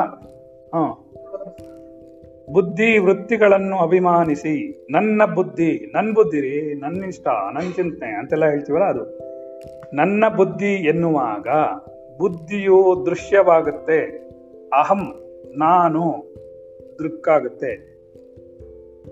ಎಚ್ಚರ ಕನಸುಗಳಲ್ಲಿ ಬೇರೆ ಬೇರೆ ನಾನುಗಳು ಇರುವುದನ್ನು, ಗಾಢ ನಿದ್ರೆಯಲ್ಲಿ ನಾನು ಇಲ್ಲದಿರುವನ್ನು ಅರಿಯುವಾಗ ನಾನು ದೃಶ್ಯವಾಗುತ್ತೆ. ಬಿದ್ದೋದ್ರಿ ಇವಾಗ, ನೀವೇನು ಹೇಳಕ್ಕಾಗಲ್ಲ ಇದನ್ನ. ಲಾಂಗ್ ಅಲ್ಲಪ್ಪ, ಅದ್ ಅರ್ಥ ಆಗೋದ್ ಕಷ್ಟ. ಅದನ್ನು ಬೆಳಗುವ ಸಾಕ್ಷಿ ಚೈತನ್ಯವೇ ದೃಕ್ಕಾಗುತ್ತೆ. ಅಂದ್ರೆ ಈ ನಾನು ನಾನು ನಾನು ಅಂತ ಹೇಳ್ತಿದೀವಲ್ಲ, ಎಚ್ಚರದಲ್ಲಾಗ್ಲಿ ನಿದ್ರೆಲಾಗ್ಲಿ, ಅದನ್ನೇ ಅವ್ರು ಹೇಳ್ತಾರೆ. ಎಚ್ಚರ ಕನಸುಗಳಲ್ಲಿ ಬೇರೆ ಬೇರೆ ನಾನುಗಳು ಇರುವುದನ್ನು, ಎಚ್ಚರದಲ್ಲಿ ನಾನು ಅಂತ ಹೇಳ್ತಾ ಇದೆ ಒಂದು, ಕನಸಿನಲ್ಲಿ ಒಂದು ನಾನು ಅಂತ ಹೇಳ್ತಾರೆ. ಗಾಢ ನಿದ್ರೆಯಲ್ಲಿ ನಾನು ಇಲ್ಲದಿರುವನ್ನು, ನಾನು ಅನ್ನೋದೇ ಇಲ್ಲ ಅಲ್ಲಿ, ಈ ಮೂರನ್ನು ಅರಿಯುವಾಗ ನಾನು ಅನ್ನೋದು ದೃಶ್ಯವಾಗತ್ತೆ. ಅದನ್ನು ಬೆಳಗುವ ಸಾಕ್ಷಿ ಚೈತನ್ಯವು ದೃಕ್ಕಾಗತ್ತೆ. ಹೇಳೋ ಅರ್ಥ ಆಗಿಲ್ಲ ಹಿಂಗೆ ಹೇಳು ನೋಡೋಣ. ಭಾರಿ ಬುದ್ಧಿವಂತ ನೀನು. ಇಲ್ವಾ ಹತ್ರ ಬಾ, ಕೇಳಿಸಲ್ಲ ನನಗೆ, ಸರಿಯಾಗಿ ಕೇಳಿಸಲ್ಲ. ಇಲ್ಲಿ ಬಂದ್ರೆ ಹೊಡಿತೀನಿಲ್ಲ ಅದಕ್ಕೆ.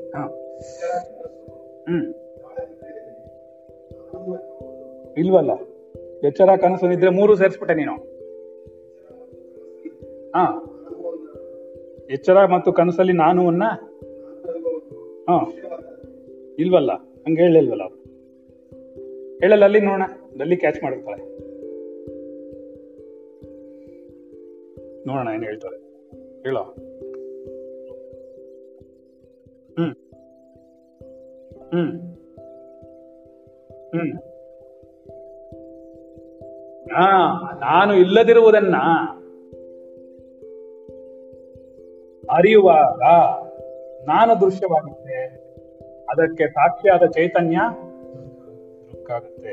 ಅರ್ಥ ಆಗ್ಲಿಲ್ಲ ಏನು? ಇವಾಗ ಹೇಳಿ ನೋಡೋಣ.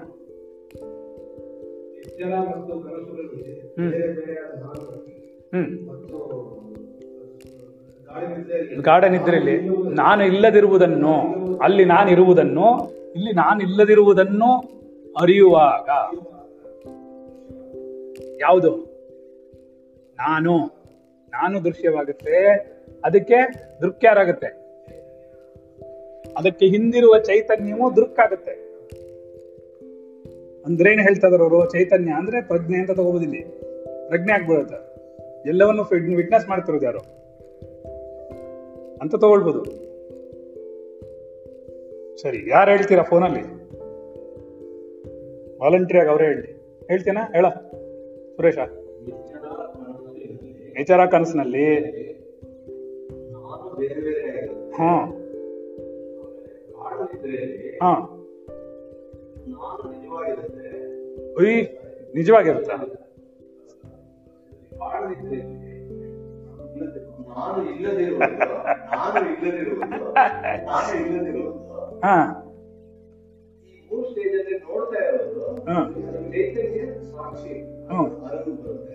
ಅಯ್ಯೋ ಹೇಳ.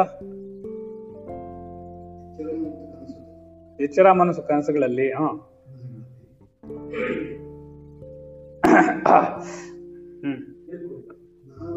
ನಾನು ಗಾಢ ನಿದ್ರೆಯಲ್ಲಿದ್ದಾಗಲ್ಲ. ಸರೋಯ್ತು ಬಿಡು. ಹಾ, ಫೋನಲ್ಲಿ ಯಾರು ಹೇಳ್ತೀರಾ? ಫೋನಲ್ಲಿ ಲೈನಲ್ಲಿ ಯಾರಿದ್ದೀರಾ? ಹೇಳೋ.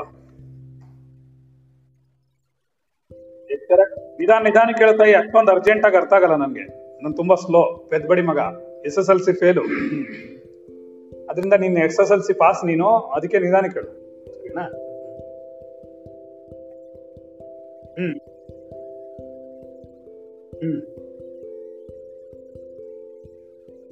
ಹ್ಮ್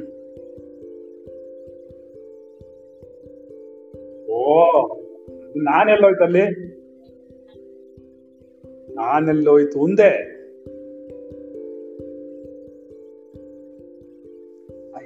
ಮುಡದೆ ಅಲ್ಲ ಕಣೆ, ಇದು ಮೂರು ನಾನಾಗತ್ತೆ ಅಂತ ಹೇಳ್ತಿರೋರು. ಆ ಮೂರು ಜನ ನಾನಿದಾರ? ಕನಸಿನಲ್ಲಿ ನಾನೊಬ್ಬ ಇದ್ದೀನಿ ಅಂತ ಹೇಳ್ತಾನ, ಎಚ್ಚರದಲ್ಲಿ ಒಬ್ಬ ಇದ್ದೀನಿ ಅಂತ ಹೇಳ್ತಾನ. ಇವರಿಬ್ರು ಎಚ್ಚರದಲ್ಲಿರುವಂತ ನಾನುಗಳು.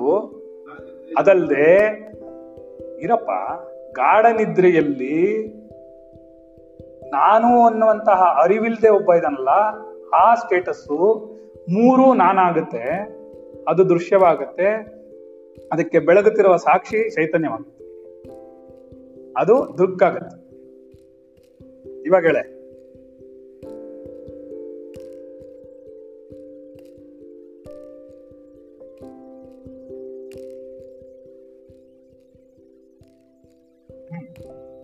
ಹ್ಮ್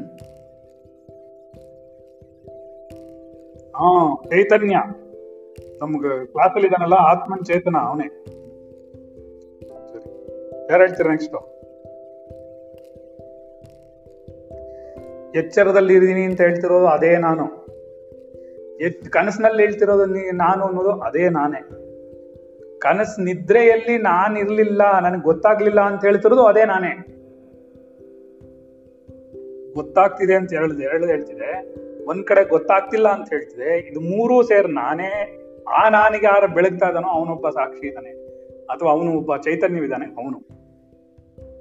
ಅವನೇನಾಗ್ತಾನೆ? ದೃಕ್ಕಾಗ್ತಾನೆ, ಸಾಕ್ಷಿ ಆಗ್ತಾನ. ದೃಗ್ ದೃಶ್ಯ ವಿವೇಕ ಇದು, ಸಾಕ್ಷಿ ವಿವೇಕ ಅಲ್ಲ. ಇವಾಗ ನೀನ್ ಸಾಕ್ಷಿ, ಎರಡು ಮೂರ್ ಕಡೆನೂ ಸಾಕ್ಷಿನೇ ತಾನಿರೋದು, ಅವಾಗ ಚೈತನ್ಯವೂ ಸಾಕ್ಷಿ ಆಗುತ್ತಾ? ನಿಮ್ಗೆ ಹಂಗೆ ಹೇಳ್ಕೊಟ್ರೆ ಅರ್ಥ ಆಗತ್ತಾ? ಸರಿ, ಹಾಗೂ ಹೇಳ್ಬೋದು. ಅವಾಗ ಏನ್ ಮಾಡ್ಬೋದು ಅಂತಂದ್ರೆ, ವಸ್ತುವನ್ನ ನೋಡುವಾಗ ಕಣ್ಣು ಸಾಕ್ಷಿ ಆಗುತ್ತೆ, ಕಣ್ಣನ್ನ ನೋಡುವಾಗ ಮನಸ್ಸು ಸಾಕ್ಷಿ ಆಗುತ್ತೆ, ಮನಸ್ಸನ್ನ ನೋಡುವಾಗ ಬುದ್ಧಿ ಸಾಕ್ಷಿ ಆಗುತ್ತೆ, ಬುದ್ಧಿಯನ್ನ ವಿಶ್ಲೇಷಣೆ ಮಾಡ್ತಾ ಇದ್ದಾಗ ಅಹಂ ಸಾಕ್ಷಿ ಆಗುತ್ತೆ. ಅಹಂನ ಎಚ್ಚರಿಕೆಯಲ್ಲೂ ನಿದ್ರೆಯಲ್ಲೂ ಕನಸಿನಲ್ಲೂ, ಎಚ್ಚರಿಕೆಯಲ್ಲೂ ಕನಸಿನಲ್ಲೂ ಇರುವಾಗ, ಕನಸಿನ ನಿದ್ರೆಯಲ್ಲಿ ಇಲ್ದೇ ಇರುವಾಗ ಯಾವರೊಬ್ಬ ಇದ್ದಾನೋ ಅದು ನಾನಾಗುತ್ತೆ, ದೃಶ್ಯವಾಗುತ್ತೆ, ಇದು ಸಾಕ್ಷಿ ಆಗುತ್ತೆ, ಚೈತನ್ಯ. ಮತ್ತೆ ಹಾಗೆ ಹೇಳ್ಬೇಕಾ? ಎಲ್ಲ ಒಂದೇ, ಸರಿಯಾಗಿ ಅರ್ಥ ಆಗ್ಬೇಕಲ್ಲ, ಎಲ್ಲ ಕನ್ಫ್ಯೂಸ್ ಮಾಡ್ಕೊಂಬಿಡಿ ಆಮೇಲೆ, ಯಾವ್ದು ಸಾಕ್ಷಿ ಅಂತ ಗೊತ್ತಾಗಲ್ಲ. ಮನಸ್ಸೇ ಸಾಕ್ಷಿ ಅಂದ್ರಲ್ಲ, ಅಂದ್ರೆ ಮನಸ್ಸು ಎಲ್ಲಿಗೆ ಸಾಕ್ಷಿ ಅಂತ ಬರುತ್ತೆ? ಸರಿ, ಯಾಕೆಂದ್ರೆ ಸಾಕ್ಷಿ ಇದೆ ಹೆಣ್ಮಗು ಹೆಸರು, ಅದಕ್ಕೆ ಬಂದ್ರೆ ತಲೆ ಕೆಟ್ಟೋಗುತ್ತೆ, ಬೇಡ ಅದು. ಹೇಳಪ್ಪ ಚೇತನ. ಅಂದ್ರೆ ಇಲ್ಲಿ ಎರಡು ಕಡೆನೂ, ಎಚ್ಚರದಲ್ಲೂ ಕನಸಿನಲ್ಲೂ ಇದೀನಿ ಅಂತ ಅರ್ಥ ಮಾಡ್ಕೊಳ್ಳೋತವ್ರ ಒಬ್ಬ ಇದ್ದಾನೆ, ಕನಸಿನಲ್ಲಿ ನಾನು ಇಲ್ಲ ಅನ್ನೋದು ಅರ್ಥ ಮಾಡ್ಕೊಳ್ಳೋನೊಬ್ಬ ಇದ್ದಾನೆ. ಅದು ನಾನು, ಆ ನಾನು ದೃಶ್ಯವಾದಾಗ ಚೈತನ್ಯ ರೂಪವಾದಂಥದ್ದು ದುಃಖಾಗುತ್ತೆ, ಸಾಕ್ಷಿ ಆಗುತ್ತೆ.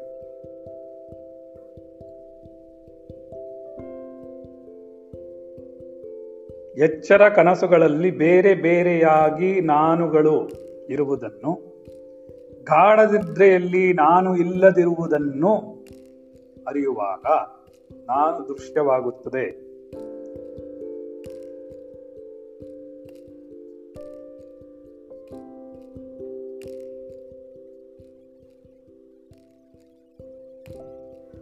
ಅದನ್ನು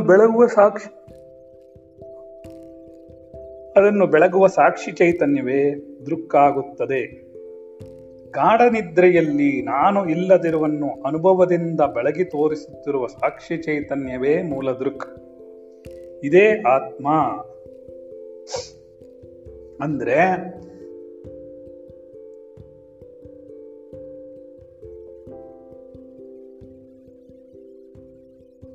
ನಾನು ಇಲ್ಲ, ಗಾಢನಿದ್ರೆಯಲ್ಲಿ ಡೀಪ್ ಸ್ಲೀಪ್ ಅಲ್ಲಿ ನಾನಿಲ್ಲ ಅನ್ನೋದನ್ನ ಯಾರೊಬ್ಬ ಅನುಭವದಿಂದ ಬೆಳಗಿ ತೋರಿಸ್ತಾ ಇದನೋ ಅಂತಹವನೇ ಸಾಕ್ಷಿ ಚೈತನ್ಯದ ಮೂಲ ದೃಕ್. ಆ ಸಾಕ್ಷಿ ಚೈತನ್ಯವೇ ಮೂಲವಾದ ದೃಕ್, ಇದೇ ಆತ್ಮ. ಯಾರೊಬ್ರು ನಿದ್ರೆಯಲ್ಲಿ, ಎಚ್ಚರ ಕನಸು ನಿದ್ರೆಗಳಲ್ಲಿಯೂ ದಾಟಿ ತುರ್ಯದಲ್ಲಿ ನಿಂತ್ಕೋತಾರೋ ಇದನ್ನ ಹೇಳ್ತಾರೆ, ಬೇರೆ ಏನು ಹೇಳ್ತಿಲ್ಲ. ಎಚ್ಚರ ಕನಸು ನಿದ್ರೆಗಳನ್ನು ದಾಟಿ ತುರ್ಯಾ ಸ್ಥಿತಿಯಲ್ಲಿ ನಿಂತ್ಕೊಂಡು ಎಲ್ಲವನ್ನೂ ಕಾಣಕ್ ಶುರು ಮಾಡ್ಬಿಡ್ತಾನೋ ಅವನೇ ಸಾಕ್ಷಿ, ಅವನೇ ಮೂಲ ಚೈತನ್ಯ, ಅವನೇ ಮೂಲ ದೃಕ್. ಸರಿನಾ? ಅವನೇ ಆತ್ಮನು.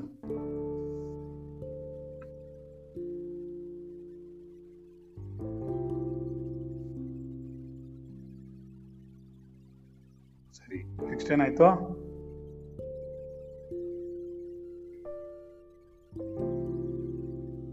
ಇದು ಯಾವಾಗಲೂ ದೃಕ್ಕೆ, ಎಂದೂ ದೃಶ್ಯವಾಗಲಾರದು.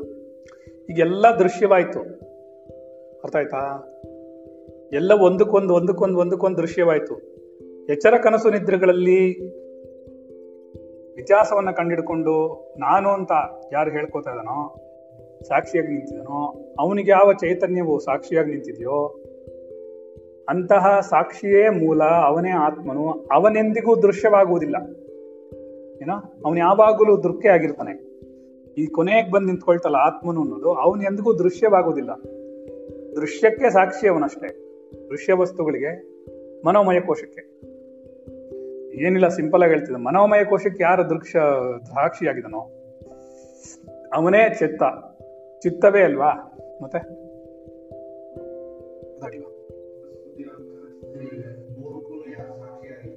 ಹಾ,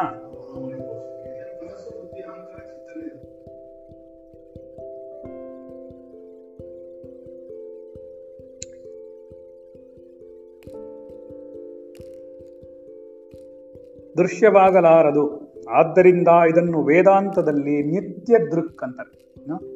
ನಿತ್ಯ ದೃಕ್ ಅಂದ್ರೆ ಯಾವಾಗ್ಲೂ ನೋಡ್ತಿರುವನು. ತುಂಬಾ ಈಸಿಯಾಗಿ ಹೇಳ್ಬೋದು ಕಣ, ನೀನ್ ಎಷ್ಟೇ ವಸ್ತುಗಳು ಬದಲಾವಣೆ ಆದ್ರೂ ನೀನ್ ನೋಡುವಿಕೆ ಬದಲಾವಣೆ ಆಗತ್ತಾ?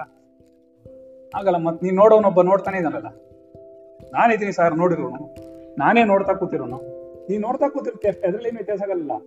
ಹೊರಗಡೆ ವಸ್ತುಗಳು ವ್ಯತ್ಯಾಸ ಆಗ್ಬೋದು, ಪರಿಸ್ಥಿತಿಗಳು ವ್ಯತ್ಯಾಸ ಆಗ್ಬೋದು, ಸಂದರ್ಭಗಳು ವ್ಯತ್ಯಾಸ ಆಗ್ಬೋದು, ಎಲ್ಲವೂ ವ್ಯತ್ಯಾಸಗಳಾಗತ್ತೆ. ಆದ್ರೆ ನೋಡುವವನ ನೋಟಕ್ಕೋ ಚ್ಯುತಿ ಬರೋದಿಲ್ಲ. ನೋಡುವವನು ನೋಡ್ತಾನೆ ಇರ್ತಾನೆ. ನೀನು ಎಲ್ಲ ವಿಟ್ನೆಸ್ ಮಾಡ್ಬೇಕು, ಎಲ್ಲಾ ವಿಟ್ನೆಸ್ ಮಾಡ್ತಾ ಇದೆಯಾ ಹುಟ್ಟಿದಾಗಿಂದ, ನೀನ್ ಕೆಲಸ ಮಾಡ್ತಿರೋದೇ ಅದನ್ನೇ, ನಿಂಗೆ ಅದು ಗೊತ್ತಿಲ್ಲ, ಸುಮ್ಮನೆ ಕೂತ್ಕೊಳ್ಳಲ್ಲ, ಅದ್ರಲ್ಲಿ ಇಂಟರ್ಫಿಯರ್ ಆಗ್ತೀಯ. That is the problem. ನೋಡ್ತಾ ಕೂತಿರ್ಬೇಕು, ಹೀಗೆ ನೋಡ್ತಾ ಕೂತಿಯಾನಾ, ಅವಾಗ ಗೊತ್ತಾಗುತ್ತೆ.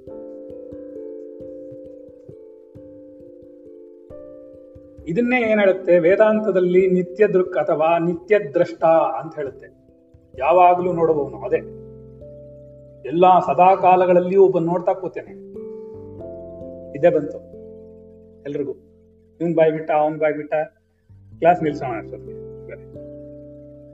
ಯಾಕೆಂದ್ರೆ ದೃಕ್ ದೃಶ್ಯ ವಿವೇಕ ಬಂದ್ಬಿಟ್ರೆ ಸಾಕ್ಷಿ ಕೊಟ್ಟೋಗುತ್ತೆ, ಶರೀರ ನಿಧಾನಕ್ಕೆ ಮರೆಯಕ್ಕೆ ಶುರು ಮಾಡುತ್ತೆ, ಅದಕ್ಕೆ ನಿದ್ದೆ ಬರುತ್ತೆ. ಕ್ಲಾಸಲ್ಲಿರೋ ಇವಾಗ ಯಾರು ನಿದ್ದೆ ಮಾಡೋರೆಲ್ಲ ನಿದ್ದೆ ಮಾಡ್ತಾನೆ ಇರ್ತಾರೆ. ವೆಂಕಟೇಶ್, ಉಮಾಚಿ ಎಲ್ಲ ಅಲ್ಲೇ ಮಾಡ್ತಿರ್ತಾರೆ, ಗೊತ್ತಾಗಲ್ಲ ನಮ್ಗೆ. ಇದು ಯಾವಾಗ್ಲೂ ದೃಕ್ಕೆ, ಎಂದೂ ದೃಶ್ಯವಾಗಲಾರದು. ಆದ್ರಿಂದ ಇದು ವೇದಾಂತದಲ್ಲಿ ನಿತ್ಯ ದೃಕ್ ಅಥವಾ ನಿತ್ಯ ದ್ರಷ್ಟ ಎಂದು ಹೇಳಿದೆ. ಆದರೆ ನಿತ್ಯವೂ ಕಾಲದಲ್ಲಿ ತೋರುವ ಅನಿತ್ಯ ನಿತ್ಯಗಳಂತೆ ನಿತ್ಯವಲ್ಲ. ಕಾಲಾದಿಗಳ ಕಲ್ಪನೆಯನ್ನು ಮೀರಿದ ಉತ್ಪತ್ತಿ ಲಯಗಳಿಲ್ಲದ ಸ್ವಾಭಾವಿಕವಾದ ನಿತ್ಯ ದೃಕ್ ಆತ್ಮ. ಅದೇನು ಅಂತಂದ್ರೆ, ಈ ಸಾಕ್ಷಿ ಅಥವಾ ಈ ಒಂದು ದೃಕ್ ಯಾರಿದಾನೋ, ನೋಡುವವನು ಯಾರಿದಾನೋ, ಅವನು ಅವನಿಗೆ ಕಾಲಾದಿಗಳಲ್ಲಿ ತೋರಿಸಿಕೊಂಡು ನಿತ್ಯಾನಿತ್ಯಗಳನ್ನ ಮೀರಿ ನಿಂತಿರೋನು. ಕಾಲಾದಿಗಳಿಲ್ಲ ಅವನಿಗೆ, ಇವ್ನು ನಿತ್ಯ ಅಂತನೂ ಹೇಳಕಾಲ, ಅನಿತ್ಯ ಅಂತನೂ ಹೇಳಕಾಲ. ಕಲ್ಪನೆಗಳಿಗೆಲ್ಲ ಮೀರಿದವನು, ಉತ್ಪತ್ತಿ ಲಯಗಳಿಲ್ಲದಂತಹ ಸ್ವಾಭಾವಿಕವಾಗಿ ಬರೀ ನೋಡ್ತಾ ಕೂತಿರೋನಷ್ಟೇ, ಅದರಲ್ಲಿ ಏನು ಇಲ್ವೇ ಇಲ್ಲ ಅಂತರದ್ದು ಅಂತ ಹೇಳ್ತಾರೆ. ಮಿಕ್ಕ ಎಲ್ಲಾ ದೃಕ್ಕಗಳು ಹೀಗಲ್ಲ. ಮಿಕ್ಕ ಎಲ್ಲಾ ದೃಕ್ಕಗಳೇನಾಗತ್ತೆ? ಯಾರು ಮಿಕ್ಕೆಲ್ಲಾ ದೃಕ್ಕಗಳು? ಕಣ್ಣು, ಮನಸ್ಸು, ಬುದ್ಧಿ, ಅಹಂಕಾರ, ಆಮೇಲೆ ಅಷ್ಟೇ. ಅಲ್ಲಿವರೆಗೂನೇ ಹೇಳಿರೋದಲ್ವಾ? ಹಾ,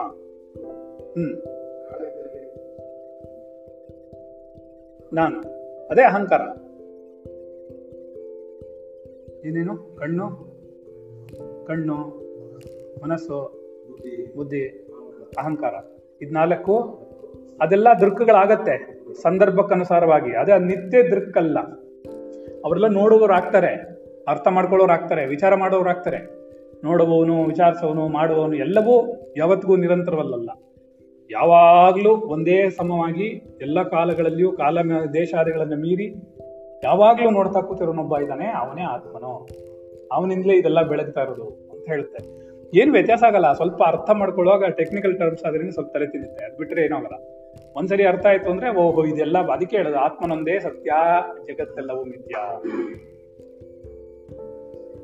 ಈ ಗಂಟ್ಲು ಸರೋಯ್ತಂತೆ. ಇದು ಉತ್ಪತ್ತಿ ಲಯಗಳಿಲ್ಲದಂತಹ ಸ್ವಾಭಾವಿಕವಾದ ನಿತ್ಯ ದೃಕ್ ಆತ್ಮ. ಮಿಕ್ಕ ಎಲ್ಲಾ ದೃಕ್ಗಳು ಹೀಗಲ್ಲ. ದೃಕ್ ಆಗಿರುವ ಕಣ್ಣು ಒಮ್ಮೆ ನೋಡಬಹುದು, ಇನ್ನೊಮ್ಮೆ ನೋಡದಿರಬಹುದು. ಆಯ್ತಾ? ಇವಾಗ ಎಕ್ಸ್ಪ್ಲನೇಷನ್ ಕೊಡ್ತಾರೆ ಏನಂತ. ಇವಾಗ ಅದಕ್ಕೆ ಅನಿತ್ಯವಾದವು ಯಾವುದು? ಕಣ್ಣು ಒಂದ್ಸರ್ತಿ ನೋಡ್ಬೋದು, ಒಂದ್ಸರ್ತಿ ಕಣ್ಣು ಮುಚ್ಕೋಬಹುದು, ನೋಡ್ದೇನೋ ಕೂತ್ಕೋಬಹುದು. ಹಾಗೆ ಮನಸ್ಸಿನ ವಿಚಾರಕ್ಕೆ ಈ ರೂಪವನ್ನು ನೋಡುವಾಗ ದೃಕ್ಕೆ ಆಗಿರುವ ಕಣ್ಣು ಮನಸ್ಸಿನ ವಿಚಾರಕ್ಕೆ ವಿಷಯವಾದಾಗ ತಾನೇ ದೃಶ್ಯವಾಗ್ಬಿಡುತ್ತೆ. ಗೊತ್ತಾಗಿಲ್ಲ? ಹ್ಞೂ. ಹಾಗಾದ್ರೆ ಮನಸ್ಸು ಏನು ಪರ್ಮನೆಂಟ್ ಅಲ್ಲ? ಮನಸ್ಸು ನೋಡುವಕ್ಕೆ ಅವಾಗ ಕಣ್ಣು ನೀನು ಪರ್ಮನೆಂಟ್ ಅಲ್ಲ, ಅದು ನೋಡ್ತಾನೆ ಕೂತಿರುತ್ತೆ ಅಂತ ಹೇಳಕ್ಕಾಗಲ್ಲ. ಯಾಕೆ? ಕಣ್ಣೇ ವಿಷಯವಾಗ್ಬಿಡುತ್ತಲ್ಲ. ಯಾವಾಗ ಮನಸ್ಸು ವಿಷಯವಾಗುತ್ತೋ ಅವಾಗ ಕಣ್ಣು ದೃಶ್ಯವಾಗ್ಬಿಡುತ್ತೆ. ಕಣ್ಣು ಯಾವಾಗ ವಿಷಯವಾದಾಗ ಅಯ್ಯೋ ಕಣ್ಣು ಕಣೆಯ ದೃಕ್ಯಾಕಾಗತ್ತೆ. ಯಾವುದು?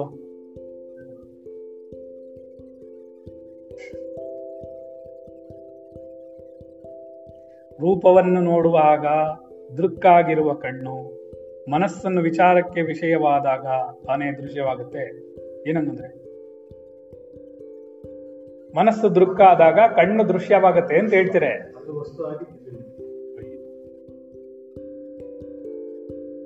ತಾನೇ ದೃಶ್ಯವಾಗುತ್ತೆ. ಮನಸ್ಸು, ಬುದ್ಧಿ, ಅಹಂಕಾರಗಳ ವಿಚಾರವೂ ಹೀಗೆಯೇ. ಇವುಗಳಲ್ಲಿ ಒಂದೊಂದು ಹೊರಗೆ ನೋಡುವಾಗ ದೃಕ್ಕಾಗಿಯೂ ತನಗಿಂತಲೂ ಒಳಗಿನ ಕಾರಣಕ್ಕೆ ವಿಷಯವಾದಾಗ ತಾನೇ ದೃಶ್ಯವಾಗಿ ಪರಿಣಮಿಸುತ್ತೆ. ಯಾವ್ಯಾವ್ದು ಹೊರಗಡೆ ನೋಡ್ತಾ ಇದೆಯೋ ಅದೆಲ್ಲ ದೃಕ್ಕಾಗುತ್ತೆ. ಅದೇ ಒಂದು ಎಲ್ಲಕ್ಕೂ ಚೇತನವಾಗಿ ನಿಂತಿರುವಂತಹ ಆತ್ಮನಿಗೆ ಇದೆಲ್ಲ ದೃಶ್ಯವಾಗುತ್ತೆ. ಗೊತ್ತಾಗಿಲ್ವಾ? ಹಾ, ಇವಾಗ ನಿನ್ಗೊಂದು ಉದಾಹರಣೆ ಹೇಳ್ಬೇಕು ಅಂದ್ರೆ, ನಿನ್ ಮನೇಲಿ ತಂದೆ, ತಾಯಿ, ಮಗ, ಮಗಳು ಎಲ್ಲ 7 ಜನ ಇದ್ದೀರ. ಅವರನ್ನೆಲ್ಲ ಸಪರೇಟ್ ಸಪರೇಟ್ ಆಗಿ ನೋಡಿದಾಗ ಬೇರೆ ಬೇರೆ ಆಗುತ್ತೆ, ಸರಿನಾ? ಈಗ ಅವ್ರು ನಿನ್ ನೋಡಿದಾಗ ನೀನು ದೃಶ್ಯವಾಗ್ತೀಯ, ಅವ್ರು ದೃಕ್ಕಾಗ್ತಾರೆ. ಅವ್ರು ಇನ್ನೊಬ್ರು ನೋಡ್ತಿರುವಾಗ ಅವ್ರು ದೃಶ್ಯವಾಗ್ತಾರೆ, ಇನ್ನೊಬ್ರು ದೃಕ್ಕಾಗ್ತಾರೆ. ಆದ್ರೆ ಒಟ್ಟು ಮೊತ್ತವಾಗಿ ಕುಟುಂಬವನ್ನು ನೋಡಿದಾಗ ಅದು ದೃಕ್ಕಾಗುತ್ತೆ. ಇದೆಲ್ಲ ದೃಶ್ಯವಾಗುತ್ತೆ. ಗೊತ್ತಾಗಿಲ್ಲ? ನೀವು 7 ಜನನ ಒಬ್ರನ್ನೊಬ್ರು ನೋಡ್ಕೊಂಡಾಗ ಒಬ್ರು ದೃಕ್ಕಾಗ್ತೀರ, ಒಬ್ರು ದೃಶ್ಯ ಆಗ್ತೀರ, ಒಬ್ರು ದೃಕ್ಕಾಗ್ತೀರ, ಒಬ್ರು ದೃಶ್ಯ ಆಗ್ತೀರ. ಕರೆಕ್ಟಾ? ಸರಿನಾ? ಅರ್ಥ ಆಗ್ತಿದ್ಯಾ? ಅದೇ ನಿನ್ 7 ಜನನು ನಾನ್ ನೋಡಿದ್ರೆ ಒಂದು ಕುಟುಂಬ ಆಗತ್ತೆ ನನಗೆ. ಯಾಕೆ? ನಾನು ಥರ್ಡ್ ಪಾರ್ಟಿ, ನನಗೆ ನಿನಗೆ ಸಂಬಂಧವೇ ಇಲ್ಲ. ಗೊತ್ತಾಯ್ತಾ? ಅರ್ಥ ಆಯ್ತಾ? ಅರ್ಥ ಆಗತ್ತೆ. ಯಾಕಾಗಲ್ಲ? ಈಗ ಇವ್ರ ಮೇಲ್ಗಡೆ ಅವರು ಒಂದು ಕುಟುಂಬ ಇದ್ದಾರೆ ಅಂತ ಇವರು ಇಂಡಿವಿಜುವಲ್ ಆಗಿ ತಗೊಂಡಾಗ ಇಂಡಿವಿಜುವಲ್ ಆಗಿ ಹೇಳ್ಕೊ ಹೋಗ್ತೀವಿ. ಅವಾಗ ಏನಾಗುತ್ತೆ, ಇವ್ರು ಅವ್ರನ್ನ ನೋಡಿದ್ರು, ಅವ್ರ ದೃಶ್ಯವಾದ್ರು, ಅವ್ರು ನೋಡಿದವರು ದೃಕ್ಕ ಆದ್ರು. ನೋಡ್ತಾ ಇರೋ ವಿಷಯ ಆಯ್ತು, ವಸ್ತು ಆಯ್ತು, ನೋಡೋನಿದ್ದಾನೆ, ವಸ್ತು ನೋಡೋನಿದ್ದಾನೆ, ವಸ್ತು ನೋಡೋನಿದ್ದಾನೆ. ಯಾವಾಗ ಒಂದು ವಸ್ತು ಇದೆಯೋ ಅದನ್ನ ನೋಡೋವನು ದೃಕ್ಕಾಗ್ತಾನೆ. ಆ ನೋಡ್ತಿರೋವನೇ ದೃಶ್ಯವಾಗ್ಬಿಟ್ರೆ ಇನ್ನೊಬ್ಬ ದೃಕ್ಕಾಗ್ತಾನೆ. ಆ ನೋಡ್ತಿರೋವನ್ನೇ ತಿರುಗಿ ದೃಶ್ಯವಾದ್ರೆ ಇನ್ನೊಬ್ಬ ದೃಕ್ಕಾಗ್ತಾನೆ. ಸರಿನಾ? ಕೊನೆಗೆ ಎಲ್ಲಕ್ಕೂ ಒಬ್ಬ ದೃಕ್ಕಿದ್ದಾನೆ, ಅವನು ಯಾವತ್ತಿಗೂ ದೃಶ್ಯವಾಗೋದಿಲ್ಲ, ಅವನೇ. ಆ ದೃಶ್ಯ ಏನ್ ಹೇಳ್ತಾನೆ, ಇದೆಲ್ಲ ನನ್ನ ಪೂರ್ತಿ ಕುಟುಂಬ ಅಂತಾನೆ. ಭಾರತ ದೇಶಕ್ಕೆ ನಾವ್ ಯಾರು? ಭಾರತೀಯರು. ಸ್ಪೆಷಲ್ ಆಗಿ ಹೇಳಿದಾಗ ಅಜ್ಜಗಳೇನಪ್ಪ ನೀನ್ ಇಲ್ಲ ಅಂದ್ರೆ ಯಾರಾದ್ರು ಅವನು ಒಂದು ಕುಟುಂಬ ಅಂತ ತಗೊಂಡಾಗ ಒಂದು ಕುಟುಂಬ ಸುರೇಶ, ಜಯಶ್ರೀ, ಅಮೃತ, ಅವರಮ್ಮ, ಅವ್ರ ಅಜ್ಜಿ ಅಂತೆಲ್ಲ ಹೇಳ್ಕೊಂಡು ಹೋಗ್ತಾರೆ. ಇಲ್ಲಾಂದ್ರೆ ಏನಾಗುತ್ತೆ, ಆಹಾ ಭಾರತೀಯವರಲ್ಲ, ಒಂದು ಕುಟುಂಬ ಅಂತೀವಿ. ಸರಿನಾ? ಸರಿ, ಇನ್ನೊಂದು ಉದಾಹರಣೆ ಕೊಡ್ಬೋದು. ನಮ್ಮನೆ ಇದೆ, ನಿಮ್ಮನೆ ಇದೆ, ಇನ್ನೊಂದಿದೆ, ಎಲ್ಲ ಇದೆ. ಇದನ್ನ ಒಂದು ಪ್ರದೇಶ ಅಂತಾನೆ. ಸರಿ, ನಾವು ಒಂದು ಪ್ರದೇಶ, ಇದ್ರಲ್ಲಿ ಯಾರ್ಯಾರು ಇದಾರ್ರಿ ಅಂದ್ರೆ ಇಂಡಿವಿಜುವಲ್ ಆಗಿ ಹುಡುಕ್ತೀಯ, ಇಲ್ಲ ಅಂದ್ರೆ ಒಂದೇ ಒಂದು ಪ್ರದೇಶ. ಆ ಒಂದು ಪ್ರದೇಶ ದೃಶ್ಯವಾದಾಗ ಆ ಒಂದು ಊರು ಸಾಕ್ಷಿಯಾಗುತ್ತೆ, ದೃಕ್ಕಾಗುತ್ತೆ. ಊರೇ ದೃಶ್ಯವಾದಾಗ ಜಿಲ್ಲೆ ಅಥವಾ ತಾಲೂಕಾಗುತ್ತೆ. ಅನೇಕ ತಾಲೂಕುಗಳು ಸೇರ್ಕೊಂಡಾಗ ಡಿಸ್ಟ್ರಿಕ್ಟ್ ಆಗುತ್ತೆ, ಜಿಲ್ಲೆ ಆಗುತ್ತೆ. ಜಿಲ್ಲೆಯೇ ದೃಶ್ಯವಾದಾಗ ದೇಶವಾಗುತ್ತೆ. ಭಾರತ ದೇಶ 29 ಜಿಲ್ಲೆಗಳಿದೆ ಅಂತೀವಿ. 29 ಜಿಲ್ಲೆಗಳಲ್ಲಿ ಒಂದು ಕರ್ನಾಟಕ. ಕರ್ನಾಟಕದಲ್ಲಿ ಹಲವಾರು ನಗರಗಳು, ಸರಿನಾ, ಹಲವಾರು ಡಿಸ್ಟ್ರಿಕ್ಟ್ಸ್, ಸರಿನಾ.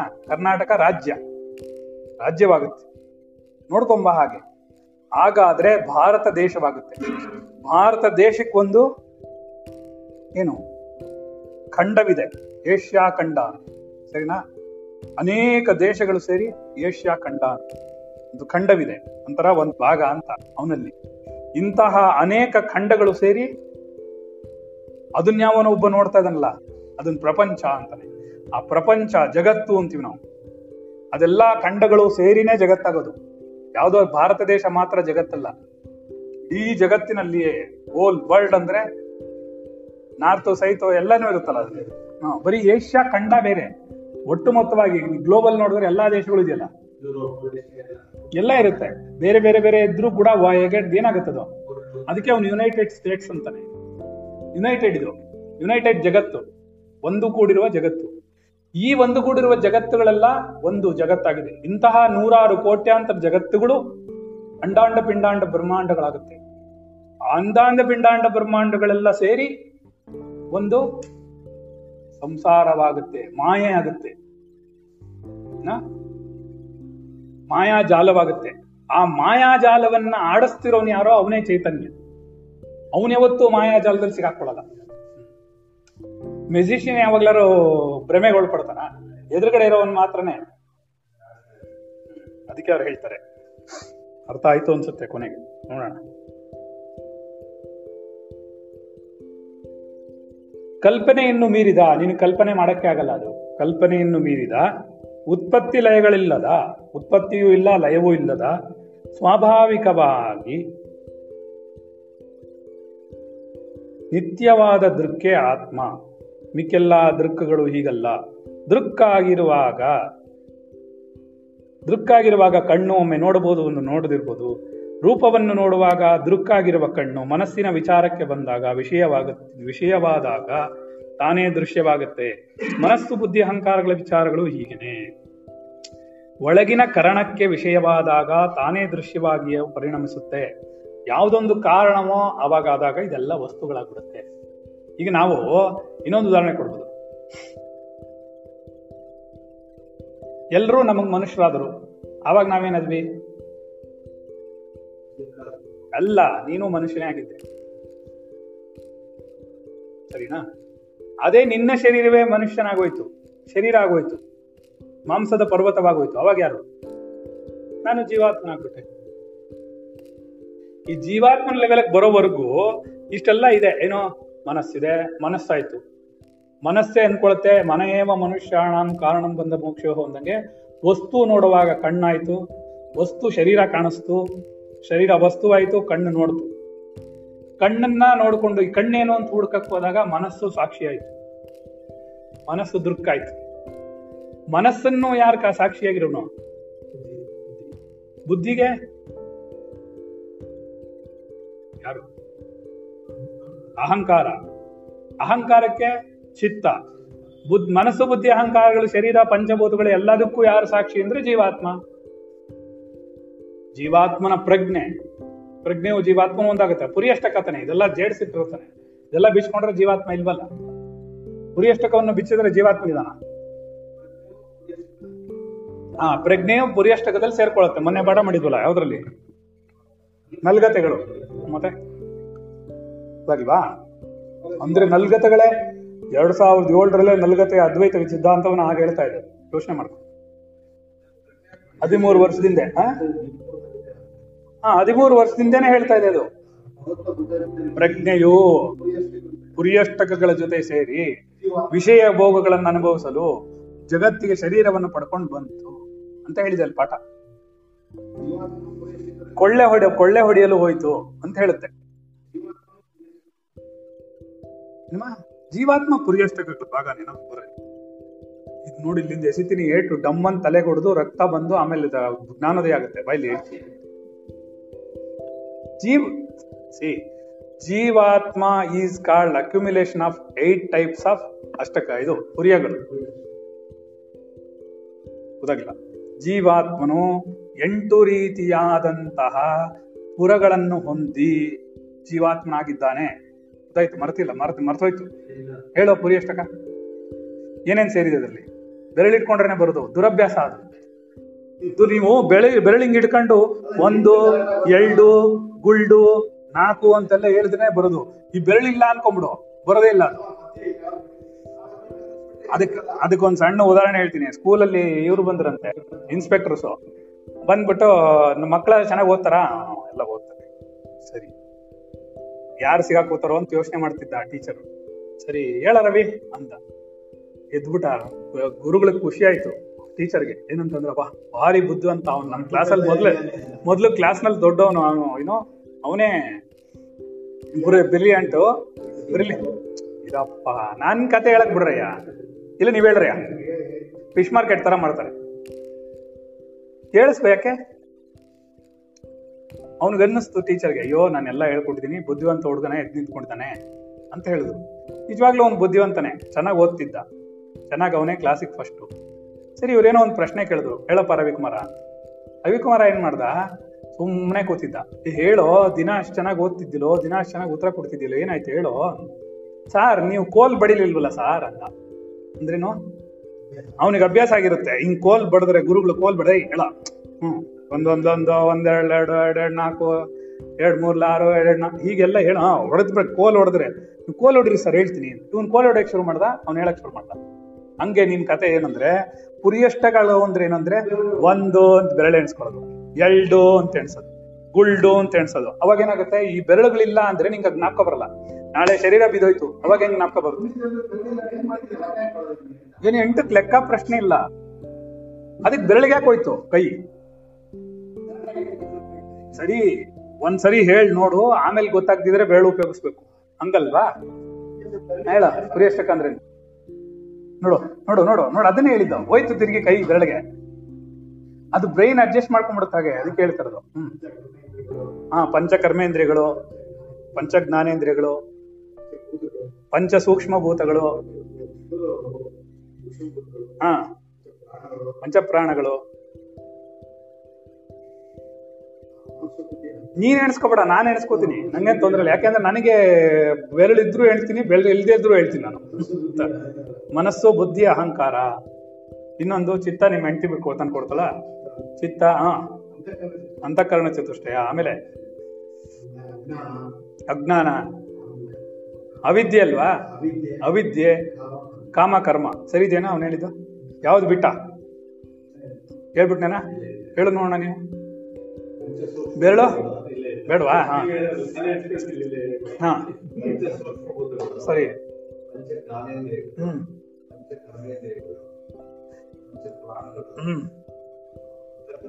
ಹ್ಮ್ ಹ್ಮ್ ಹ್ಮ್ ಇದಿಷ್ಟು ಸೇರಿ ಏನಾಗಿರೋದು? ಹ್ಞೂ, ಮತ್ತೆ ಇದನ್ನೆಲ್ಲ ಡಿಸ್ಮ್ಯಾಂಟಲ್ ಮಾಡಿದ್ರೆ, ಎಲ್ಲ ಬಿಚ್ಚಾಕ್ಬಿಟ್ರೆ ಅಲ್ಲೇನು ಇಲ್ವಲ್ಲ. ಆಮೇಲೆ ಜೀವಾತ್ಮ ಇಲ್ಲಿ ಬಂತು, ಪ್ರಜ್ಞೆ ಒಂದೇ ಇರೋದು. ನಿಮ್ ಕೆಳಗಡೆ ತೊಗೊಂಬರುವಾಗ ಶರೀರ ಮತ್ತೆ ಜೀವಾತ್ಮನನ್ನ ಸಪರೇಟ್ ಮಾಡಿ ತೋರಿಸ್ಬೇಕು, ಜೀವಂ ಸತ್ಯ ಅಂತ ಹೇಳ್ಬೇಕು, ಅದಕ್ಕೋಸ್ಕರ ಮಾಡ್ತಿದೆ ಅದು. ಆಕ್ಚುಲ್ ಆಗಿ ಜೀವಂ ಸತ್ಯ ಅಂತ ಹೇಳ್ತಿರೋದು ಪ್ರಜ್ಞಾನಂ ಬ್ರಹ್ಮ ಅನ್ನೋದನ್ನ ಹೇಳ್ತಿರೋದು. ಅದು ಜೀವ ಅಂಶ ಅಂತ ಹೇಳ್ಕೊಟ್ಟಿದೀವಿ, ಅದಕ್ಕೆ ನಾವು ಕಾನ್ಶಿಯಸ್ ಬರುತ್ತೋ ಅಲ್ವೋ ಇದಿಷ್ಟು ಸೇರ್ಕೊಂಡ್ರೆ. ಹಾ ಹೌದು, ಹಾಗೆ ಹೇಳ್ಕೊಟ್ರದು, ಯಾಕೆಂದ್ರೆ ಅದಕ್ಕೆ ಅರ್ಥ ಆಗ್ಲಿ ಅಂತ, ಅರ್ಥ ಆಗಕ್ಕೋಸ್ಕರ. ಆದ್ರೆ ನೀನು ಅರ್ಥ ಮಾಡ್ಕೊಳ್ಳೋದೇನಂದ್ರೆ, ಆಕ್ಚುಲಿ ಒಂದು ವಿಷಯ ಏನ್ ಗೊತ್ತಾ, ನಿನ್ ಪಾಠ ಕೇಳ್ತಾ ಇದ್ರೆ ನಿನ್ ಕರೋನಾ ವೈರಸ್ ತಗೋತಿ. ವೈಬ್ರೇಷನ್ ಅದು, ಸುಮ್ನೆ ನಾ ಆತ್ಮವಿಚಾರ ಮಾಡೋದಕ್ಕೆ ಮುಖಣ ತಮಾಷೆ ಕೇಳ್ತಾರೆ. ಯಾಕೆ ಯೋಗ ಮಾಡ್ದಂಗಮ್ಮ, ಅದು ಸುಮ್ನೆ ಅಲ್ಲ, ಹೀಟ್ ಜನರೇಟ್ ಆಗುತ್ತೆ ಯೋಗಾಗ್ನಿ, ಅರ್ಥ ಆಗ್ಬೇಕು. ಅದಕ್ಕೆ ಹಾಗಂತ ಅಂಟಿಸ್ಕೊಂಡು ಇಲ್ಲಿ ಬಂದು ಕೂತ್ಕೋಬೇಡಿ, ಎಕ್ಸ್ಪೆರಿಮೆಂಟ್ ಮಾಡ್ಬೇಕು ಗುರುಗಳ ಮೇಲೆ ಅಂತ. ಅಯ್ಯ ಏನು ಮಾಡಲ್ಲ, ನೀನ್ ಧೈರ್ಯ ಇರ್ಬೇಕು. ನೋಡ, ಮಯೂರನ್ ತರ ಇರ್ಬೇಕು. ಹಾವು ಕಚ್ಬಿಟ್ರು ಇದರಿಂದ ಬಂದಿದ್ದ, ಇಲ್ಲಿಂದ ಅವನು, ಅವನು ಇಲ್ಲಿಗೆ ಬಂದು ತಿರುಪತಿಗೆ ಹೋಗಿದ್ದಾನೆ ಅಂದ್ರೆ ಲೆಕ್ಕ ಹಾಕೋ ಮಿರಾಕಲ್ಲೇ. ಮತ್ತೆ ಹಾವು ಕಚ್ ಬದುಕೊಂಡು ಟ್ರೀಟ್ಮೆಂಟ್ ತಗೊಂಡು ಪೂರ್ತಿ ವಿಷಯ ಆಚೆ ಹೋಗ್ಲಿಲ್ಲ, ಅದು ಹಂಗಾಗಿರುತ್ತೆ. ಮತ್ತೆ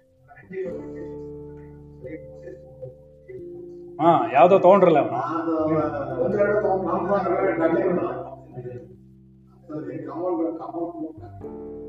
ನಾರ್ತ್ ಅಲ್ಲಿ ಕಾಂಪೌಂಡರ್ಗಳೇ ಡಾಕ್ಟರ್ಗಳನ್ನ ಜನ, ಅದನ್ನೇಮ್ಮ ಏನೋ ಇರುತ್ತೆ ಸಮಥಿಂಗ್. ನಮ್ಮ ಆಫೀಸಲ್ಲಿ ಒಬ್ಬನಿಗೆ ಬೆರಳು ತೆಗೆದಿದ್ದು, ಹಚ್ಬಿಡ್ತು ಅಂತ ಬೆರಳುತ್ತೆ ಮಾತ್ರ ತೆಗೆದಿದ್ರು, ಅವ್ನು ಬೆರಳಿಲ್ಲ. ಸೊ ಹಂಗೆ ಧೈರ್ಯ ಬೇಕು, ಏನಾಗಲ್ಲ ಹೋಗಯ್ಯ, ಏನೂ ಆಗಲ್ಲ, ಏನೂ ಆಗಲ್ಲ, ಕ್ಲೀನಾಗಿ ಡೈಜೆಸ್ಟ್ ಮಾಡ್ಬಿಡ್ತದೆ, ಉಪವಾಸ ಹಾಕ್ಬಿಟ್ರೆ ಬೇಕಾಷ್ಟಿದೆ ಮೆಡಿಸನ್ಸ್. ಇದು ಅರ್ಥ ಆಯ್ತಾ ಈಗ? ಹೋಗಲ್ಲ, ಇದು ಇಷ್ಟು ಅಷ್ಟು ಬೇಗ ಹೋಗಲ್ಲ ನೋಡೋ. ಕರೆಕ್ಟಾಗಿ ನಾನು ಅರ್ಧ ಪ್ಯಾರ ಪಾಠ ಮಾಡಿದ್ದೀನಪ್ಪ ಅವಾಗಿಂದ. ಎಷ್ಟು ಗಂಟೆ ಆಯಿತು? 6:30ಇಂದ. ಏನೂ ಆಗಲ್ಲ. ರಮಣರು ಕ್ಯಾನ್ಸರ್ನೇ ತಡ್ಕೊಂಡಿದ್ರು, ನೀನು ಯಾವ ಕೊರೋನಾ ವೈರಸ್. ಅದಕ್ಕೆ ಏನಿಲ್ಲ ಕಣ, ಹೆದರ್ಕೋಬಾರ್ದು ಅಷ್ಟೇ. ಜೋಡರ್ತಾ ಹೇ ಉಮರ್ತಾ ಹೇ. ಇದೇನು ಅರ್ಧ ಪೇಜೇ ಹೋಗಲಿಲ್ಲ 1.5 ಗಂಟೆಗೆ. ಪಾಠ ಆಗಿರೋದು 40 ನಿಮಿಷನೇ, ಮಿಕ್ಕಿದೆಲ್ಲ ಡಿಬೇಟ್ ಮಾಡ್ತಾ ಇದ್ವಿ. ಅದನ್ನ ರೆಕಾರ್ಡ್ ಮಾಡಲಿಲ್ಲ, ಅಟ್ಲೀಸ್ಟ್ ಪ್ಯೂರಾಗಿ ಕೇಳಲಿ ಮಕ್ಕಳು. ಅಂತ ಪ್ರಜ್ಞೆ ಬಿಟ್ಬಿಟ್ಟು ನೀನು ತಲೆ ಕೆಡಿಸ್ಕೊಡ. ಜೀವಾತ್ಮ ಅಂದರೆ ಪುರಿಯಷ್ಟಕಗಳು. ಇವಾಗ ಮೊಬೈಲ್ ಅಂದ್ರೇನು? ಅನೇಕ ಕಾಂಪೊನೆಂಟ್ಸ್ ಸೇರಿ ಒಂದು ಮದರ್ ಬೋರ್ಡ್ ಅಂತೇಳಿ ಅದನ್ನಲ್ಲಿ ಜೋಡಿಸಿರುವಂಥದ್ದು, ಸರಿ ತಾನೆ? So this is the motherboard. ಒಂದು ಮದರ್ ಬೋರ್ಡ್ ಇದೆ ಚಿತ್ತ ಅನ್ನೋದು, ಅದ್ರ ಮೇಲೆ ಕೂತ್ಕೊಂಡಿದೆ ಲೇಯರ್ಸ್ ಎಲ್ಲ. ಎಲ್ಲ ಕಾಂಪೊನೆಂಟ್ಸು ಚಿತ್ತದ ಮೇಲೆ ಕೂತಿದೆ. ಎಲ್ಲ ಕಾಂಪೊನೆಂಟ್ಸ್ ಹೊರಟೋದ್ರೆ ಮದರ್ ಬೋರ್ಡ್ ಇದ್ದೇನೂ ಪ್ರಯೋಜನ ಇಲ್ಲ, ಅದು ಕನ್ವರ್ಟ್ ಆಗ್ಬಿಡುತ್ತೆ ಆತ್ಮನ ಕಡೆ. ಏಕೆ ಅಷ್ಟೇ. ಆದ್ದರಿಂದ ಜೀವಾತ್ಮ ಅಂದರೆ ಡೆಫಿನಿಷನ್ ನಿಮ್ಗೆ ಅವಾಗ ಗೊತ್ತಿರಲಿಲ್ಲಪ್ಪ ಪಾಠ ಮಾಡುವಾಗ. ವಿವೇಕಗಣದಲ್ಲೂ ಮಾಡಿಲ್ಲ ನಾನು ಈ ಪಾಠನ. ಹೌದಪ್ಪ, ಪುರಿಯಷ್ಟಕಗಳು ವಿವೇಕ ಚೂಡಾಮಣಿ ಬಂದಮೇಲೆ ಹೇಳ್ಕೊಡ್ತಾ ಇರೋದು, ಪ್ಯಾಕೇಜಲ್ಲೇ ಹೇಳಿರೋದಲ್ಲ, ಅದಕ್ಕೆ ಮುಂಚೆ ಹೇಳಿಲ್ಲ.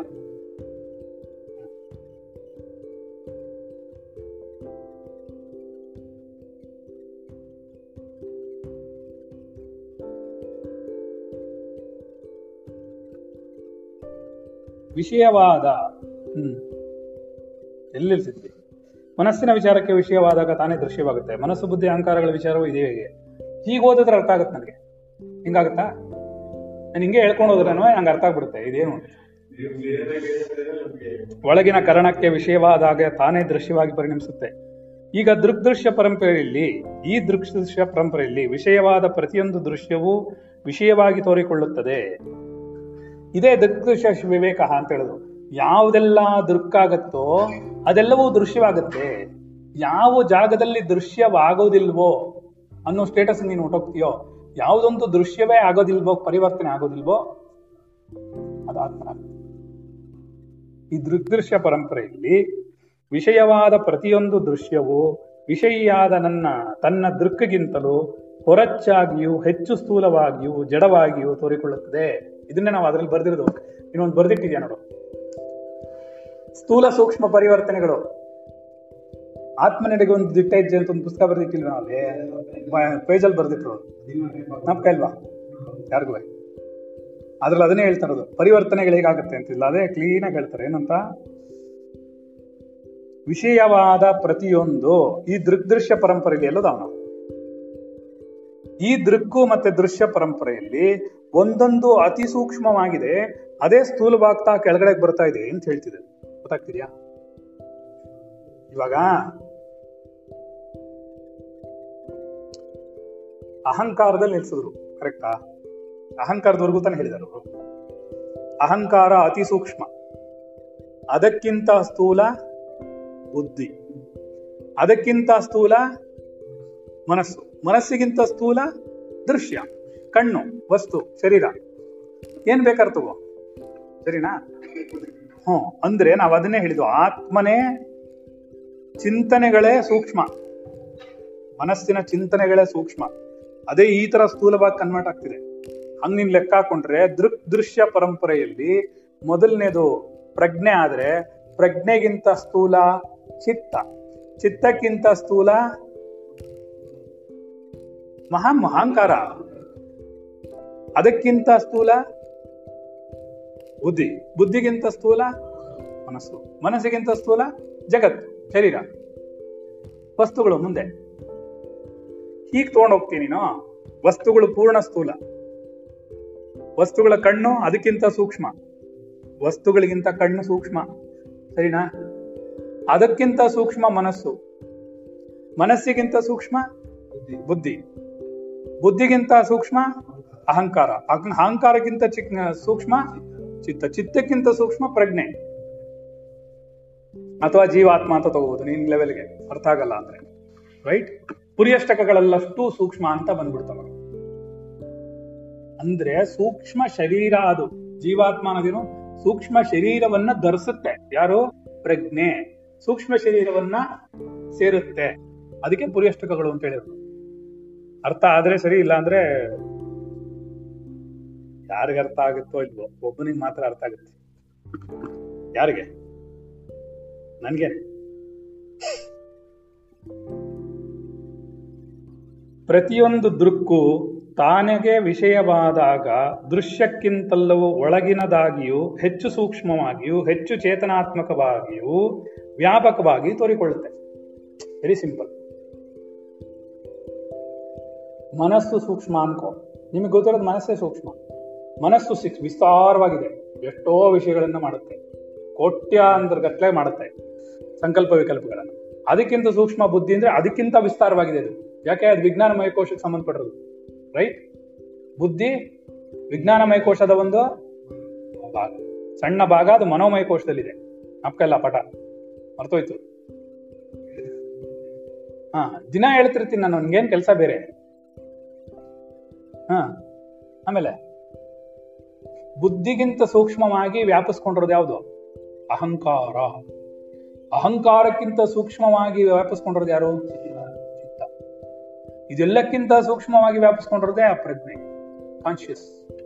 ಕಾನ್ಶಿಯಸ್ ಎಲ್ಲಿಲ್ಲ? ಎಲ್ಲದರಲ್ಲೂ ಇದೆ. ಮತ್ತೆ ಪಂಚಭೂತಗಳಲ್ಲಿದೆ. ಪಂಚಭೂತಗಳಲ್ಲೇ ಇದೆ ಅಂದಮೇಲೆ ಅಂಡಾಂಡ ಪಿಂಡಾಂಡ ಬ್ರಹ್ಮಾಂಡಗಳನ್ನೆಲ್ಲ ಇಟ್ಕೊಂಡಿರ್ಬೇಕಾಗುತ್ತೆ.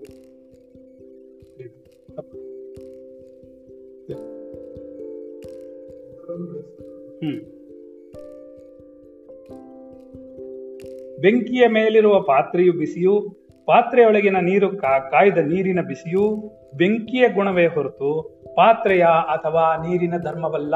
ತುಂಬಾ ಚೆನ್ನಾಗಿ ಹೇಳ್ತಾರೆ.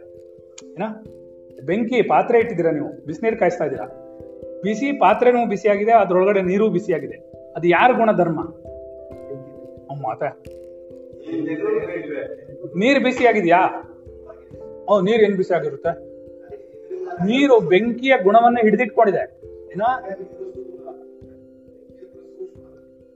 ಏನಪ್ಪ ಹೇಳ್ತಾರದು ಬೆಂಕಿ, ಅದು ಯಾರ ಗುಣ ಆಗದೆ? ಅದು ಬೆಂಕಿಯ ಗುಣ. ಸುಡುವಿಕೆ ಬೆಂಕಿಯ ಗುಣ. ಬೇರೆ ರೂಪದಲ್ಲಿ ಯಾವುದೇ ವಸ್ತುಗಳನ್ನು ಸುಟ್ಟರು ಬೇರೆ ಬೇರೆ ರೂಪದಲ್ಲಿ ಅದು ಕಾಣಿಸ್ಕೊಳ್ಳುತ್ತೆ. ನಮಗೆ ಬಿಸಿನೀರ್ ಆಯ್ತು, ಬಿಸಿ ಪಾತ್ರೆ ಆಯ್ತು, ಮುಟ್ಟಕ್ಕಾಗಲ್ಲ. ಇದೆಲ್ಲ ಯಾರ ಗುಣ? ಇದೆಲ್ಲ ಯಾವನ ಅರ್ಥ ಮಾಡ್ಕೊಳ್ಳೋದು? ಇದೆಲ್ಲ ಅರ್ಥ ಆದ್ರಲ್ವ ವಿಜ್ಞಾನಮಯ ಕೋಶ ಅರ್ಥ ಆಗೋದು. ನೋಡು, ಇಷ್ಟು ವರ್ಷಗಳಿಂದ ಅಡಿಗೆ ಮಾಡಿದವ್ರನ್ನೆಲ್ಲ ಕೇಳೋ, ಕೈ ಸುಟ್ಕೊಂಡಿರ್ತಾರೆ ಬೇಕಾದಷ್ಟು ಸರ್ತಿ. ಆದ್ರೆ ದಿನೇಪ ಆದ್ರೆ ಏನಾಗುತ್ತೆ ಅವ್ರಿಗೆ? ಗೊತ್ತಾಗತ್ತಾ ಇದು ಬೆಂಕಿಯ ಗುಣ ಅಂತ? ಮತ್ತೆ ನೋಡು, ಕೈ ಸುಟ್ಟೋಯ್ತು ಅಂತೀವಿ ಅಷ್ಟೇ. ಏನ ಮತ್ತೆ ಈಗ ಎಲೆಕ್ಟ್ರಿಸಿಟಿ ಶಾಕ್ ಹೊಡಿತು, ಶಾಕ್ ಹೊಡೆದಿದ್ದು ಯಾವ್ದ್ರ ಗುಣ? ವೈರ್ದು ಅಲ್ಲ, ಆಮೇಲೆ ಕರೆಂಟ್ದು ಅಲ್ಲ ಕಣಯ್ಯ.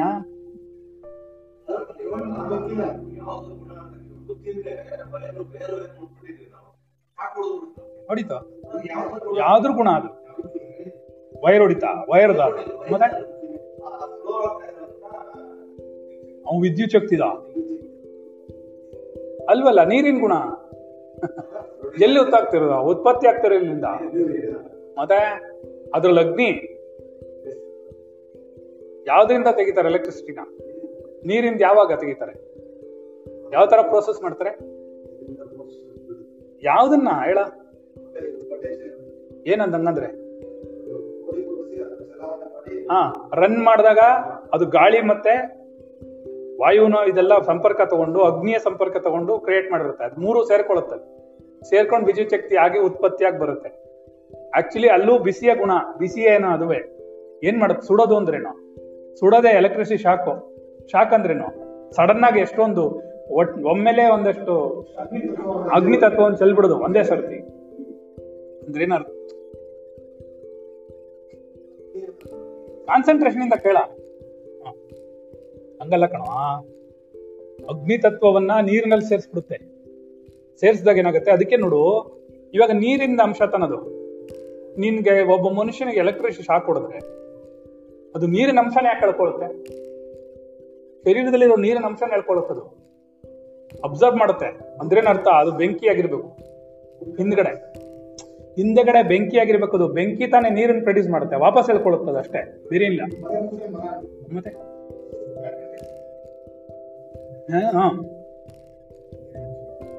ನೀರಿನಂಶವಿರೋದನ್ನೆಲ್ಲ ಎಳ್ಕೊಂಡ್ಬಿಡುತ್ತೆ. ವಾಹಕಗಳು ಅಂತೀವಿ ನಾವು, ಹೌದಾ? ವಿದ್ಯುತ್ ಶಕ್ತಿ ವಾಹಕಗಳು. ಇವಾಗ ವೈರು ಕೂಡ ಅಷ್ಟೇ, ಅದ್ರಲ್ಲಿ ನೀರಿನಂಶ ಇರಬಾರ್ದು. ಲೋಹದಲ್ಲೇ ಅವನು ತಳ್ಳೋದು, ತಾಮ್ರದಲ್ಲಿ, ರೈಟ್?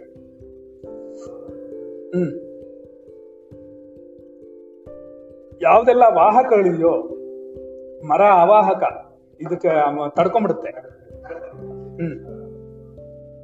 ಇಂಗ್ಲಿಷಲ್ಲಿ ಹೇಳ್ಬೇಕಾ ನಿಮ್ಗೆ? ವಾಹಕಗಳು ಅಂದ್ರೆ ಅದೇನೆ, ಸರಿ? ಹೌದು ಹೌದು. ಡ್ರೈವರ್, ನಾನ್ ಡ್ರೈವರ್, ಹೌದಾಗಿಲ್ವಾ? ಸರಿ.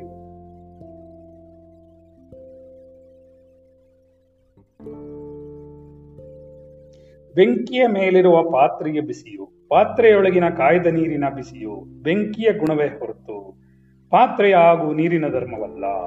ಹೀಗೆಯೇ ಕಣ್ಣು, ಮನಸ್ಸು ಮೊದಲಾದವುಗಳು, ಅವುಗಳಲ್ಲಿ ಕಾಣುವ ಚೇತನವು ಅರಿವಿನ ಗುಣವೇ ಹೊರತು ಚೈತನ್ಯ ಸ್ವರೂಪನಾದ ಆತ್ಮನ ಗುಣವೇ ಹೊರತು ಶರೀರದ್ದೋ ಕಣ್ಣಿಂದೋ ಅಲ್ಲ.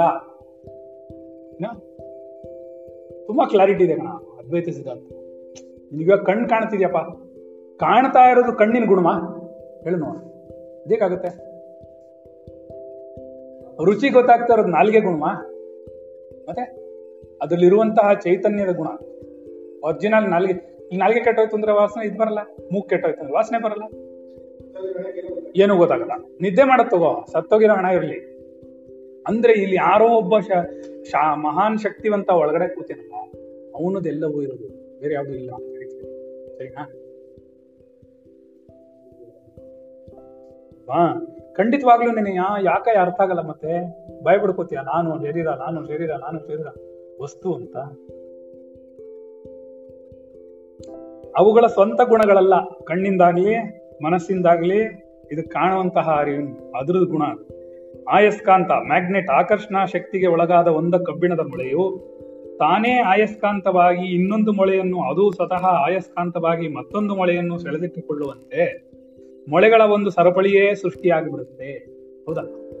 ಈ ಸರಪಳಿಯು ಅನೇಕ ಮೊಳೆಗಳಲ್ಲಿ ತೋರಿಕೊಳ್ಳುವ ಆಕರ್ಷಣಾ ಶಕ್ತಿಯು ಮೂಲ ಆಯಸ್ಕಾಂತದ ಪ್ರಭಾವವೇ ಹೊರತು ಈ ಮೊಳೆಗಳ ಸ್ವಭಾವವಲ್ಲ, ಸರಿನಾ? ಈಗ ಒಂದು ಮೊಳೆ ಜೋಡಿಸಿದ್ರೆ ಮ್ಯಾಗ್ನೆಟ್ಗೆ, ಅದಕ್ಕೆ ಇನ್ನೊಂದು ಜೋಡಿಸ್ಕೊಂಡು ಸರಪಳಿ ಮಾಡ್ಬೋದು. ಹಾಗಾದ್ರೆ ನೋಡಪ್ಪ, ಇದೆಲ್ಲ ಮ್ಯಾಗ್ನೆಟ್ ಆಗೋಯ್ತು, ಮ್ಯಾಗ್ನೆಟ್ ಆಗಿಲ್ಲ, ಅದು ಮೊದಲನೇದು ಬೀಸಾಕ್ಬಿಟ್ರೆ ಇದೆಲ್ಲ ಬಿದ್ದೋಗ್ತೀನಿ, ಏಕೆ? ಹಾಗಾದ್ರೆ ಗುಣ ಯಾವ್ದಿರ್ತದ್ದು? ಮತ್ತೆ ಅದನ್ನ ಹೇಳ್ತಾರೆ, ಮೂಲ ಅಯಸ್ಕಾಂತದ ಪ್ರಭಾವವೇ ಹೊರತು ಆ ಮೊಳೆಗಳ ಸ್ವಭಾವವಲ್ಲ. ಈ ವಿಚಾರದಿಂದ ವಸ್ತುವಿನ ಮಹತ್ವವು, ನಮ್ಮ ಆಸಕ್ತಿಯು ಆಯಸ್ಕಾಂತದಲ್ಲಿ ನಿಲ್ಲದೆ ಹೊರತು ಮೊಳೆಗಳ ಕಡೆಯಲ್ಲ. ಇವಾಗ ನಮ್ಗೆ ಏನ್ ಅನ್ಸುತ್ತೆ, ಇವಾಗ ನೋಡ್ರಿ ಮೊಳೆ ಎಲ್ಲ ಮ್ಯಾಗ್ನೆಟ್ ಆಗೋಗಿದೆ, ಅಂಟ್ತಾ ಇದೆ, ಒಂದಕ್ಕೊಂದು ಹಿಡ್ಕೋತಾ ಇದೆ ಅಂತ ಕೇಳಿದ್ರೆ ಏನ್ ಹೇಳ್ತೀರಿ? ಏ ಸುಮ್ಮನೆ, ಅದು ಮ್ಯಾಗ್ನೆಟ್ ಅನ್ನಲ್ವಾ? ನಾವು ಎಲ್ಲಿಗೆ ಹೋಗಿ ನಿಂತ್ಕೋತೀವಿ? ನಾವು ಮ್ಯಾಗ್ನೆಟಿಗೆ ಹೋಗಿ ನಿಂತ್ಕೋತೀವಿ. ಯಾಕೆ? ಹಾಗೆ ಆಗಾರ ನೀನು ಶರೀರ ನಡೀತಾ ಇದೆ ನೋಡ್ರಿ ಅಂದ್ರೆ ಸುಮ್ಮನೆ ರೀ, ಜೀವಾತ್ಮ ಇದ್ದಾನೆ, ಪರಮಾತ್ಮ ಇದ್ದಾನೆ, ಅದಕ್ಕೆ ಅಂತ ಹೇಳ್ಬೇಕಲ್ಲ. ನೀ ಯಾಕೆ ಹೇಳ್ತಾ ಇಲ್ಲ? ಹ್ಞೂ, ಮತ್ತೆ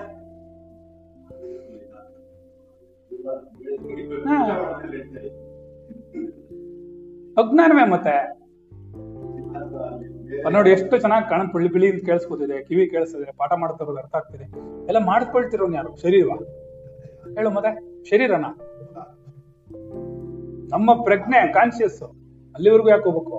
ಆತ್ಮನ ನೋಡಿಲ್ವಲ್ಲ, ನನ್ ಕಾನ್ಶಿಯಸ್ ಇದೆಯಪ್ಪ, are you not aware of it ಅಂದ್ರೆ ನೀನು ಅರ್ಥ ಆಗ್ತಿಲ್ವಾ, ನಿನ್ ಗೊತ್ತಾಗ್ತಿಲ್ವಾ, ಇದ್ರ ಬಗ್ಗೆ ತಿಳುವಳಿಕೆ ಇಲ್ವಾ ನಿನ್ಗೆ? ಇದೆ, ಯಾಕಿದೆ? ಕಾನ್ಶಿಯಸ್ ಇದೆ. Is alive, the body is alive because of the conscious. ಪ್ರಜ್ಞೆ ಇರುವುದ್ರಿಂದಲೇ ಶರೀರ ಬದುಕಿರೋದು. ಆ ಪ್ರಜ್ಞೆಯನ್ನ ನೀನ್ ಹಿಡ್ಕೋಬೇಕಲ್ವಾ, ಅದನ್ನ ಬಿಟ್ಬಿಟ್ಟು ಶರೀರ ಹಿಡ್ಕೊಂಡ್ ಕೂತಿದ್ಯಾ ನೀನು? ಯಾವ ಜನ್ಮಕ್ಕೆ ಆಗೋದು? ಆಮೇಲೆ ಶರೀರ ನಾನು ಅಂತೀವಿ, ಶರೀರದ ವಸ್ತುಗಳಿಗೆ ಬೆಲೆ ಕೊಡ್ತೀವಿ, ನನ್ ಮನೆ ಅಂತೀವಿ, ನನ್ ಕಾರು, ನನ್ ಬಗ್ಲೆ, ನನ್ನ ಹೆಂಡ್ತಿನ ನೋಡ್ತೀನೋ ಕಣ್ಕಿದಾಕ್ಬಿಡ್ತೀನಿ ಕಣೋ ಅಂತೀರ, ನನ್ ಮಕ್ಕಳು, ನನ್ ಮೊಮ್ಮಕ್ಕಳು, ನನ್ ಲವರ್ನ ನೋಡ್ತೇನೋ ಅಂತ ಕಿತಾಕ್ಬಿಡ್ತೀನಿ. ಈಗ ಎಲ್ಲ ನಾನು ನಾನು ನಾನು ನಾನು ನಾನು ಅಂತ ಹೇಳ್ತಾ ಕೂತಿದೆ ಏನ?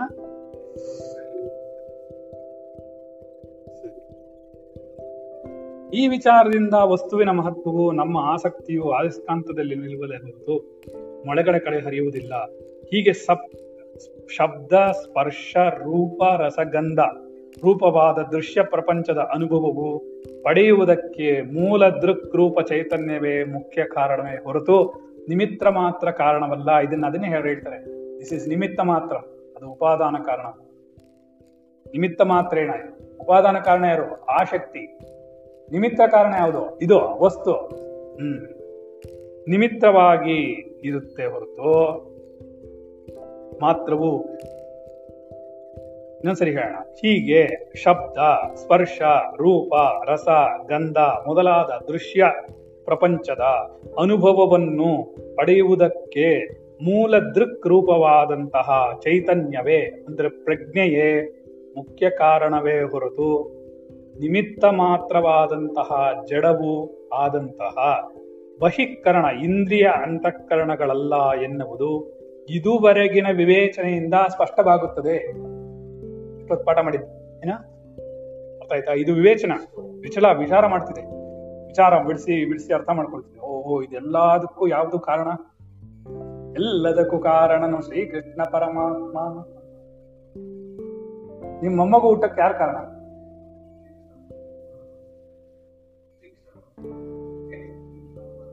ಶ್ರೀಕೃಷ್ಣ ಪರಮಾತ್ಮ ಬಂದು ಮದುವೆ ಮಾಡ್ಕೊಂಡ ನಾನು ಹೆಂಡ್ತಿನ?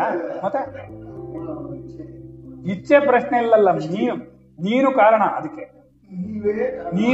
ನೀನು ಕಾರಣ. ಅಲ್ಲೋ, ನನಗ್ ಕಾಣಿಸ್ತಿರೋದು ನೀನೊಬ್ನೇ, ನಿಮ್ ತಾತನೆಲ್ಲ ನೋಡಿಲ್ಲ.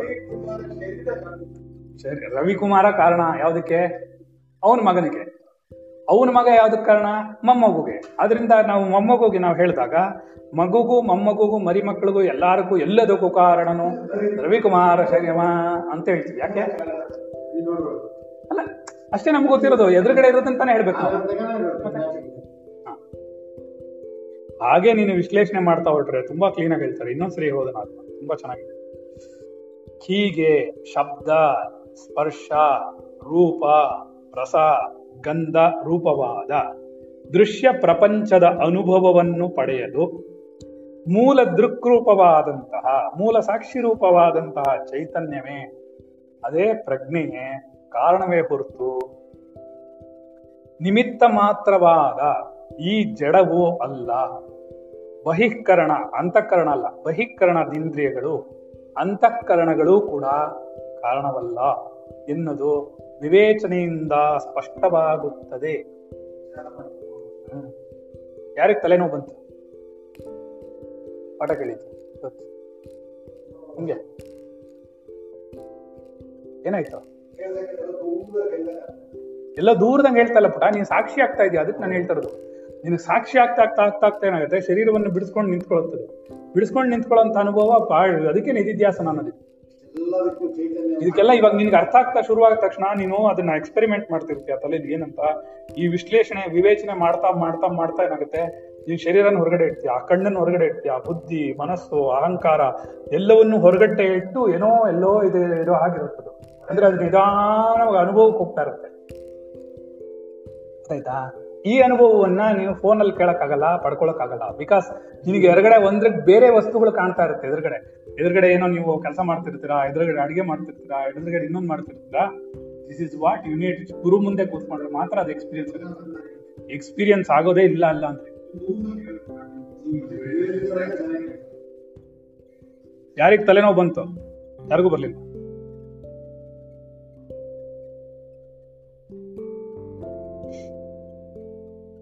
ಯಾವ ಸಲ ಫೋನಲ್ಲಿ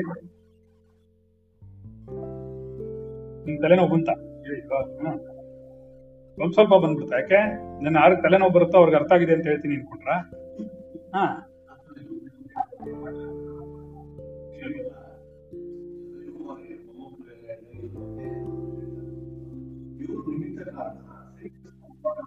ಅದೇ ಆಗುತ್ತೆ. ಶ್ರೀಕೃಷ್ಣ ಭವನ ಕಾರಣ, ಇವ್ನು ಮದುವೆ ಮಾಡ್ಕೊಂಡಿದ್ನ ಅವನ. ಶ್ರೀಕೃಷ್ಣ ಅನ್ನೋದು ನೀನು ಶರೀರವನ್ನು ತಗೊಂಡ್ ಬಂದ್ಬಿಟ್ಟಿಯಲ್ಲ ಅಲ್ಲಿ. ಇವನು ನಿಮಿತ್ತ ಕಾರಣವಾದ್ರೆ ಉಪಾದಾನ ಕಾರಣ ಅವಳೊಂದಿಗಿರುವಂತಹ ಪ್ರಜ್ಞೆ. ಅದ್ಯಾ ಕೃಷ್ಣ ಪರಮಾತ್ಮನವ್ರಿಗೂ ಹೋದೆ? ಯಾಕೆ ಕೃಷ್ಣ ಪರಮಾತ್ಮನವ್ರಿಗೂ ಹೋಗ್ಬೇಕು? ಅವನಿಗೆ ಕಾನ್ಸಿಯಸ್ ಇಲ್ವಾ? ಪ್ರಜ್ಞೆ ಇಲ್ವೇನ ಅವನಿಗೆ? ಅವನ ಪ್ರಜ್ಞೆನೇ ಇದಕ್ಕೆಲ್ಲ ಸಾಕ್ಷಿ. ನಾನು ಅವ್ನ ಮದುವೆ ಮಾಡ್ಕೊಂಡಿದ್ದು, ಮಕ್ಕಳನ್ನ ಎತ್ಕೊಂಡಿದ್ದು, ಮೊಮ್ಮಕ್ಕಳಾಗಿದ್ದು, ಎಲ್ಲದಕ್ಕೂ ಯಾರು ಸಾಕ್ಷಿ? ನಿನ್ನಲ್ಲಿರುವಂತಹ ಕಾನ್ಶಿಯಸ್, ರೈಟ್? ಅಲ್ಲೋ ಬಟ ಪ್ರಜ್ಞೆನೇ ಇದನ್ನೆಲ್ಲ ನೋಡ್ತಾ ಕೂತಿರೋದು ಸಾಕ್ಷಿ. ಕರ್ಮವನ್ನು ಶರೀರ ಮಾಡ್ತಾ ಇದೆ, ಅದು ನಿಮಿತ್ತ ಕಾರಣ, ಉಪಾದಾನ ಕಾರಣ, ಪ್ರಾರಬ್ಧ. ಇದಕ್ಕೆ ಯಾಕೆಂದ್ರೆ ಅದೇ ತಾನೇ ಮೊದಲು ನಿನ್ ಲೆವೆಲ್ಗೆ ಹೇಳ್ಬೇಕಾದ್ರೆ ಪ್ರಾರಬ್ಧದಿಂದ ತಾನೇ ಮದುವೆ ಆಯ್ತು, ಪ್ರಾರಬ್ಧದಿಂದ ತಾನೇ ಮಗು ಆಯ್ತು. ಪರಮಾತ್ಮ ಕೊಟ್ಟ, ಅಲ್ಲ ಕೊಟ್ಟ, ನೀ ಇಸ್ಕೊಂಡೆ ಅಂತಂಗೆ ಹೇಳ್ತೀಯ ನೀನು. ಕೃಷ್ಣ ಪರಮಾತ್ಮ ಕೊಟ್ಟನಂತೆ, ಇವನ್ ತಗೊಂಡ್ಬಿಟ್ನಂತೆ ಮಕ್ಕಳನ್ನ. ಹಾ, ಮತ್ತೆ ಏನಾಗ್ತಾಯ್ತು? ಪ್ರಾರಬ್ಧ ಕಾನ್ಸೆಪ್ಟೇ ಬೇರೆ ಕಣ. ಪ್ರಾರಬ್ಧ ಈಡೇರದ ಆಸೆಗಳು ಹಿಂದಿನ ಜನ ಚಿತ್ತ ಅಲ್ವೇನೋ ಅಂತಲೇ, ಮತ್ತೆ ಚಿತ್ತದಲ್ಲೆಲ್ಲ ಸ್ಟೋರ್ ಆಗಿರೋದು. ನಿದ್ದೆ ಮಾಡ್ತಾನೆ ಕ್ಲಾಸಲ್ಲಿ. ಹಾ, ಚಿತ್ತದಲ್ಲಿರೋದ ಪುಟ್ಟ ಅಹಂಕಾರದವರೆಗೂ ತಗೊಂಡಿದ್ರು. ಚಿತ್ತ ತಗೊಳ್ಳಿಲ್ಲ, ಬಿಕಾಸ್ ಚಿತ್ತವೇ ಪರಮಾತ್ಮ ಪ್ರಜ್ಞೆ ಆಗೋದು, ಕನ್ವರ್ಟ್ ಆಗೋದು. ಯಾವಾಗ ಅದು ಪರಿಶುದ್ಧವಾಗುತ್ತೋ ಅವಾಗ ಪ್ರಜ್ಞೆ ಆಗುತ್ತೆ. ಯಾವಾಗ ಪ್ರಜ್ಞೆ ಪೂರ್ಣವಾಗಿ ಪರಮಾತ್ಮನನ್ನು ಅರ್ಥ ಮಾಡ್ಕೊಳ್ಳುತ್ತೋ ಅವಾಗ ಅದು ಪರಮಾತ್ಮನ ಆಗ್ತದೆ ಅಷ್ಟೇ. ಅವಾಗ ಜೀವಾತ್ಮ ಪೂರ್ತಿ ಪುರ್ಯಷ್ಟಕಗಳಷ್ಟು ಬಿದ್ದೋಗುತ್ತೆ ಕೆಳಗೆ. ಅದಕ್ಕೆ ಪುರ್ಯಷ್ಟಕಗಳಲ್ಲಿ ಅನ್ನಮಯ ಕೋಶವನ್ನು ತಂದಿರೋದು. ಪಂಚ ಕರ್ಮೇಂದ್ರಿಯಗಳು, ಜ್ಞಾನೇಂದ್ರಿಯಗಳನ್ನು ತಗೊಂಡ್ಮೇಲೆ ಅದು ಬಂದ್ಬಿಡ್ತಲ್ಲ. ಮತ್ತೆ ತುಂಬಾ ನೋಡ, ಅದ್ವೈತ ಸಿದ್ಧಾಂತ ಪ್ರತಿ ಜಾಗದಲ್ಲೂ ಕ್ಲಾರಿಟಿ ಇದೆ. ಹೇಳ್ಕೊಡೋದು ಬೇಕು ಸರಿಯಾಗಿ, ನಿನಗೆ ಅರ್ಥ ಮಾಡಿಸ್ಬೇಕು. ಅರ್ಥ ಆಗೋಯ್ತು ಒಂದ್ಸರ್ತಿ ಅಂದ್ರೆ ನೀವು ಬ್ರಹ್ಮಜ್ಞಾನಿ. ಟೂ ಡಿಫಿಕಲ್ಟ್ ಅಷ್ಟಿದೆಯಲ್ಲ. ಹೇಳಪ್ಪ, ಯಾರದು?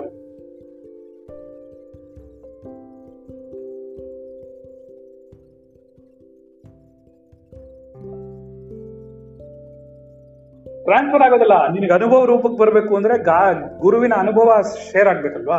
ನಿನಗೆ ಇವಾಗ ಜ್ಞಾನ ಉಂಟಾಗತ್ತೆ, ಇಲ್ಲ ಅಂತ ಹೇಳ್ತೀರ. ನೀವು ಗುರುವಿನ ಅನುಗ್ರಹಕ್ಕೆ ಪಾತ್ರ ಆಗ್ತೀರಾ, ಇಲ್ಲ ಅಂತಲ್ಲ. ಜ್ಞಾನ ಉಂಟಾಗತ್ತೆ, ಅನುಭವ ಉಂಟಾಗಲ್ಲ. ಈಗ ಇಲ್ಲಿ ಮಕ್ಕಳು ಕೂತ್ಕೊಂಡು ಅವನೇನ್ ಹೇಳ್ದ, ನನಗೆ ಎಲ್ಲೋ ಕೇಳ್ದಂಗಿದೆ ಅಂದ್ರೆ ಅವ್ನ ಶರೀರವನ್ನು ಮರಿತಾನೆ. ನಿಂಗೇನಾಗತ್ತಲ್ಲಿ, ನೀನ್ ಯಾವ್ದೋ ಗಾಡಿ ಓಡಿಸ್ತಾ ಇರ್ತೀಯಾ, ಎಲ್ಲೋ ಹೋಗ್ತಿರ್ತೀಯಾ, ಅಥವಾ ಏನೋ ಕೇಳಕ್ ಸಾಧ್ಯ ಆಗತ್ತೆ, ನಿನ್ಗೆ ಅನುಭವ ಆಗಕ್ ಸಾಧ್ಯ ಇಲ್ಲ. ನಿನಗೆ ಇಲ್ಲೆಲ್ಲೂ ಪಿನ್ ಡ್ರಾಪ್ ಸೈಲೆನ್ಸ್ ಇದೆಯಲ್ಲ, ಇಲ್ಲಿ ನಿನ್ ಶರೀರವನ್ನು ಮರೆಯುವಿಕೆ ಉಂಟಾಗಲ್ವಲ್ಲ. ಅಲ್ಲಿ ಅಡಿಗೆ ಮಾಡ್ಬೇಕಾದ್ರೆ ಶರೀರ ಜ್ಞಾಪಕ ಇರ್ಬೇಕು, ಪಾತ್ರೆ ತೊಳಿಬೇಕು ಅಂದ್ರೆ ಬರೀ ಶರೀರ ಜ್ಞಾಪಕ ಇರ್ಬೇಕು. ಅವಾಗ ಪಾಠ ಕೇಳ್ತಾ ಇದ್ರೆ ಏನಾಗುತ್ತೆ? ಅದಕ್ಕೆ ಸಾಮಾನ್ಯವಾಗಿ ನಮ್ಮ ಮಕ್ಕಳು ಹಳಬರೆಲ್ಲ ಏನ್ ಮಾಡ್ತಾರೆ ಅಂದ್ರೆ, ಈ ಸಮಯಕ್ಕೆ ಯಾವ ಕೆಲಸವೂ ಇಟ್ಕೊಳ್ಳಲ್ಲ ಅವ್ರು. ಏನ ಎಲ್ಲ ಆಧ್ಯಾತ್ಮಿಕಕ್ಕೆ ಅಂತಾನೆ ಮೀಸಲಿಟ್ಟಿರ್ತಾರೆ. ನಾವು ಬಟ್ಟೆ ಒಗಿತೀವಿ, ನಾವು ಬಟ್ಟೆ ಜೋಡಿಸ್ಕೋತೀವಿ, ನಾವು ಇನ್ನೊಂದ್ ಮಾಡ್ತೀವಿ ಅಂತೆಲ್ಲ ಮಾಡ್ತಾ ಹೋದ್ರೆ ಬ್ರೈನು ಪ್ರಪಂಚಕ್ಕೆ ಎಳ್ಕೊಂಡು ಹೋಗ್ತಿರುತ್ತೆ ವಸ್ತು. ಕಣ್ಣು ಮುಚ್ಕೊಂಡಿಲ್ವಲ್ಲ ನೀನು. ಆಕ್ಚುಲಿ ನಿಂಗೇನ್ ಗೊತ್ತಾ, ನೀನ್ ಪಾಠ ಕೇಳುವಾಗ ಕಣ್ಣು ಮುಚ್ಕೊಂಡು ಕೇಳ್ಬೇಕು ಪೂರ್ಣ ಧ್ಯಾನದಿಂದ. ನಿದ್ದೆ ಬಂದ್ಬಿಡುತ್ತೆ ಅಂತ ನಾವು ಮಾಡ್ಸಲ್ಲ, ಆದ್ರೂ ನಾವು ನಿಧಿ ಧ್ಯಾಸನ ಕರ್ಕೊಂಡು ಹೋಗ್ತೀವಿ. ಇಲ್ಲಿ ಎಕ್ಸ್ಪೀರಿಯನ್ಸ್ ಆಗತ್ತೆ, ನಿನಗೆ ಜ್ಞಾನ ಉಂಟಾಗಲ್ಲ ಅಂತ ಹೇಳ್ತಿಲ್ಲ, ರೈಟ್? ಅದಕ್ಕೆ ನಾವು ಪ್ರಶ್ನೆ ಮಾಡ್ತೀವಿ, ಸರಿಯಾಗಿ ಕೇಳ್ತಾ ಇದಾರ ಇಲ್ವಾ ಅವರು, ಕೇಳೋ ಕಾನ್ಸಂಟ್ರೇಷನ್ ಇದೆಯಾ, ಆ ಕಾನ್ಸಂಟ್ರೇಷನ್ ಲಿಂಕ್ ಕನೆಕ್ಟ್ ಮಾಡ್ಬಿಟ್ಟೆ ಬಟ್ಟಕ್ಕೆ ಹೋಗೋದು. ಗೊತ್ತಾಯ್ತೇನೋ? ಇದು ಇಲ್ಲಿಗೆ ಮುಗಿಲಿಲ್ಲ, ಇಷ್ಟೇ ಅಲ್ಲ. ಅಂತಃಕರಣವು ಬಹಿಕರಣಗಳಾದ ಇಂದ್ರಿಯಗಳಿಂದ ಬೇರೆಯದೇ ಬೇರೆ ಚಿಂತನೆಯಲ್ಲಿದ್ರೆ ಮುಂದಕ್ಕೆ ಏನ್ ಹೇಳ್ತಾರೆ ಅಂತ ನಾಳೆ ನೋಡೋಣ. ಏನಾದ್ರೆ ಜಾಸ್ತಿ ಆಗತ್ತೆ ಪಾಠ. ಒಂದು ಪೇಜ್ ಪಾಠ ಮಾಡಿದೀವಪ್ಪ, ಎಷ್ಟೊತ್ತಿಗೆ? ಇದ್ರಲ್ಲಿ ರೆಕಾರ್ಡ್ ಆಗಿರೋದು 1 ಅವರ್, ಆದ್ರೆ ಅದು 2 ಗಂಟೆ ಮೇಲಾಗೋಯ್ತು. ಯಾಕಂದ್ರೆ ಎಲ್ಲರದ್ದು ಪ್ರಶ್ನೆಗಳು ಕೇಳ್ತಿರೋದಲ್ಲ, ವೇಸ್ಟ್, ಸುಮ್ಮನೆ ಕೇಳೋರ್ಗೆ ಬೋರ್ ಹೊಡೆದು ಬಿಡುತ್ತೆ. ಅದಕ್ಕೋಸ್ಕರ ಪ್ಯೂರ್ ಪಾಠ ತಗೊಂಡಿದ್ದೀನಿ. ನೀಕ್ ಒಚ್ಚೆಲೇದು, ನಾಕ್ ಮರ್ಚೆಲೇದು. ನಿನಗೆ ಬರಲ್ಲ, ನನಗೆ ಮರೆಯಲ್ಲ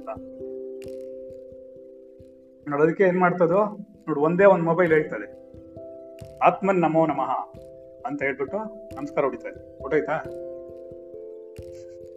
ಮುಗೀತು, ಅದು ಎಪಿಸೋಡ್ ಮುಗೀತು, ಈ ಎಪಿಸೋಡು ಮುಗೀತು. ಸರಿ, ಇನ್ಮೇಲೆ ನಾ ಏನ್ ಮಾಡ? ಅರ್ಥ ಆಯ್ತಾ ಏನಾರು? ಒಂಚೂರು ಅರ್ಥ ಆಯ್ತಾ? Very simple, don't worry about anything. ವಸ್ತುಗಳು, ಒಂದು ವಸ್ತು ಇದೆ ಅಂದ್ರೆ ಅದಕ್ಕೆ ಕಣ್ಣು ಸಾಕ್ಷಿ ಅಥವಾ ದೃಕ್.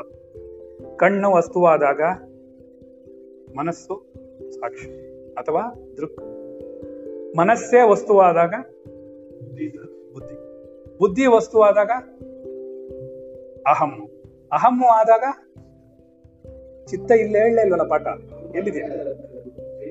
ಹ್ಞೂ, ಸಾಕ್ಷಿ ಚೈತನ್ಯ. ಸಾಕ್ಷಿ ಚೈತನ್ಯವೇ ಅಂದ್ರೆ ಪ್ರಜ್ಞೆ, ಹಂಗೇಳ್ಕೊ, ಪರವಾಗಿಲ್ಲ. ಅಥವಾ ಜೀವಾತ್ಮ ಅಂತಾನು ಇಟ್ಕೋ, ಏನು ತಪ್ಪೇನಿಲ್ಲ. ಬಿಕಾಸ್ ಆತ್ಮನೇ ಎಲ್ಲವೂ, ಏನು ಹೆದರಿಕೆ ಇಲ್ಲ. ಒಂದಲ್ಲ ಒಂದಲ್ಲಿ ಕಳ್ಸೋಗಿಲ್ಲ ಒನ್ನೆಸ್ ಬರೋದ್ರಿಂದ ಅಕಸ್ಮಾತ್ ಸ್ವಲ್ಪ ಸ್ವಲ್ಪ ವ್ಯತ್ಯಾಸಗಳು ಮಕ್ಕಳಿಗೆ ಅರ್ಥ ಆಗಕ್ಕೋಸ್ಕರ ಇಟ್ಟಿದ್ರೆ ಏನಾಗಲ್ಲ, ತಪ್ಪೇನಿಲ್ಲ ಅಲ್ಲಿ, ರೈಟ್? ಚಿತ್ತವನ್ನೇ ಜೀವಾತ್ಮ ಅಂತ ಇಟ್ಕೋ. ಏನೀಗ ಅರ್ಥಾಗಿಲ್ವಾ? ಅದಾದ್ಮೇಲೆ ಕನ್ವರ್ಟ್ ಆಗುತ್ತೆ, ಪ್ರಜ್ಞೆ ಆಗುತ್ತೆ, ಪ್ಯೂರ್ ಆಗ್ಬಿಡುತ್ತಲ್ಲ. ಆಗ ಗುರಿಯಷ್ಟಕಗಳೆಲ್ಲ ಹೊರಟೋಯ್ತು ಅಂದ್ರೆ ಚಿತ್ತಶುದ್ಧಿ ಆಗ್ತದೆ. ಚಿತ್ತಶುದ್ಧಿ ಆಗಿದ ತಕ್ಷಣ ಪ್ರಜ್ಞೆಯಾಗಿ ಕನ್ವರ್ಟ್ ಆಗುತ್ತೆ. ಪ್ರಜ್ಞಾನಂ ಬ್ರಹ್ಮ, ಮುಗಿದೋಯ್ತು. ಸಿಂಪಲ್ ಕಾನ್ಸೆಪ್ಟ್ಸೇ, ಭಯ ಪಡೋ ಅವಶ್ಯಕತೆ ಇಲ್ಲ. ಜೀವಾತ್ಮ ಸ್ವಲ್ಪ ನಿಧಾನಕ್ಕೆ ಅರ್ಥ ಮಾಡ್ಕೋ, ಪೇಷನ್ಸ್ ಬೇಕು, ರೈಟ್? ನಾನು ಯಾರಿಗೂ ಗುರುಕರಣೆ ಬರಲ್ಲ ಅಂತ ಹೇಳ್ತಿಲ್ಲ, ಖಂಡಿತ ಗುರುಕರಣೆ ನಿಮ್ಮ ಮೇಲಿದೆ. ನಿಮ್ಗೇನು ಆಪರ್ಚುನಿಟಿ ಇದೆಯೋ, ಮಕ್ಕಳು ಇಷ್ಟ ಆದ್ರೂ ಬರ್ತಾ ಇದ್ದೀರಾ, ನಾನು ಹೇಳೋದು. ಹಾಗಂತ ನೀವು ವ್ಯತ್ಯಾಸ ಮಾಡ್ಕೊಬಿಡಿ. ಇಂಥ ಪಾಠಗಳು ಮಾಡುವಾಗ ಇಲ್ಲಿ ಕೂತ್ಕೋ, ನಿನ್ನೆ ನಾನು ಹೇಳಿದ್ದೀನಿ, ನಾಳೆ ಈ ಪಾಠ ಮಾಡ್ತಿದ್ದೀನಿ, ಇವತ್ತು ಅವ್ರೇನೋ ಮಾಡ್ತಾ ಕೂತಿರೋ ನಾನು.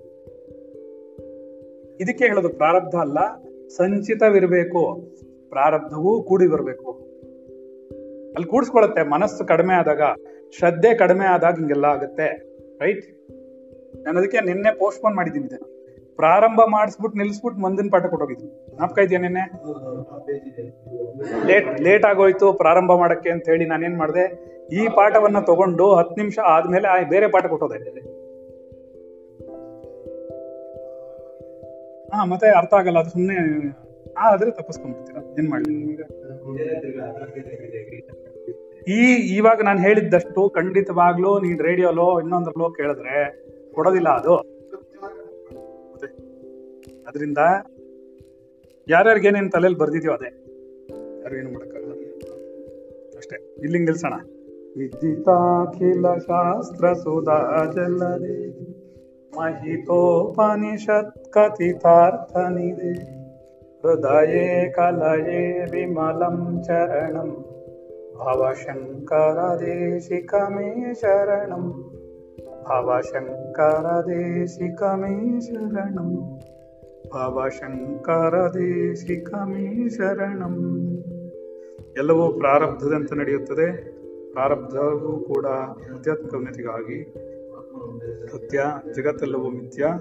ಜಗತ್ತಿನಲ್ಲಿ ಕಣ್ಣಿಗೆ ಕಾಣುತ್ತಿರುವುದು ನಾನು ಮಾತ್ರವಲ್ಲ, ನಿಜವಾಗಿಯೂ ನಾಳೆ ಬದಲಾಗುತ್ತದೆ.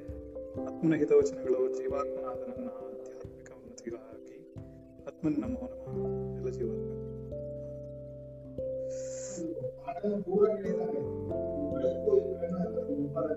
ಆಗತ್ತೆ ಪುಟ. ನಿನ್ಗೇನಾಗತ್ತೆ ಅಂದ್ರೆ ಶರೀರ ಬಿಡಿಸ್ಕೊಂಡು ನಿಂತ್ಕೊಳತ್ತೆ. ನೀನು 1 ನಿಮಿಷ, 1 ದಿನ ನಾನು ಈ ತರನೇ ಪಾಠ ಮಾಡ್ತಿರುವಾಗ ನೀನ್ ತಿರುಗಿ ಹೆದರಿಕೆ ಆಗತ್ತೆ. ಯಾವತ್ತು ನೀನು ಇದು ಏನೋ ಇಲ್ಲ, ನೀನ್ ಧ್ಯಾನ ಮಾಡುವಾಗ 1 ದಿನ ಹೆದರ್ಕೊಂಡೆ ನೋಡು, ಶರೀರ ಬಿಟ್ಬಿಟ್ಟಂಗಾಯ್ತು ಅಂತ, ಆ ತರ ಆಗತ್ತೆ. ಬಿಕಾಸ್ ಅದಕ್ಕೆ ಹೇಳೋದು, ವಿಚಾರ ಮಾರ್ಗ ನೇರವಾದ ಅನುಭವವನ್ನು ಕೊಡುತ್ತೆ. ನೇರ ಎಲ್ಲ ಆಗತ್ತೆ. ಸುಮಾರು ಎಲ್ಲೋ ಕೇಳಿಸ್ಕೊಳ್ತಾ ಇದೀನಿ, ಆಮೇಲೆ ಒಂದ್ ಸ್ವಲ್ಪ ಹೊತ್ತಾದ್ರೆ ಹಂಗೆ ಕಣ್ಣು ಮುಚ್ಕೊಂಡು ಧ್ಯಾನ ಕೊಡೋಗುತ್ತೆ. ಬಿಕಾಸ್ ಶರೀರ ಇದೆಲ್ಲ ನೋಡ್ಕೊಂಡು ಕೂತ್ಕೊಳಕ್ಕಾಗಲ್ಲ. ಈ ಅನುಭವಗಳೆಲ್ಲ ನಿನಗೆ ಹೊರಗಡೆ ಬರೋದಿಲ್ಲ. ಕೊರೋನಾ ಬರುತ್ತೆ ಅಷ್ಟೇ, ಹೊರಗಡೆ ಅಷ್ಟೇ, ಆತ್ಮ ಪ್ರಾಪ್ತಿ ಇಲ್ಲ.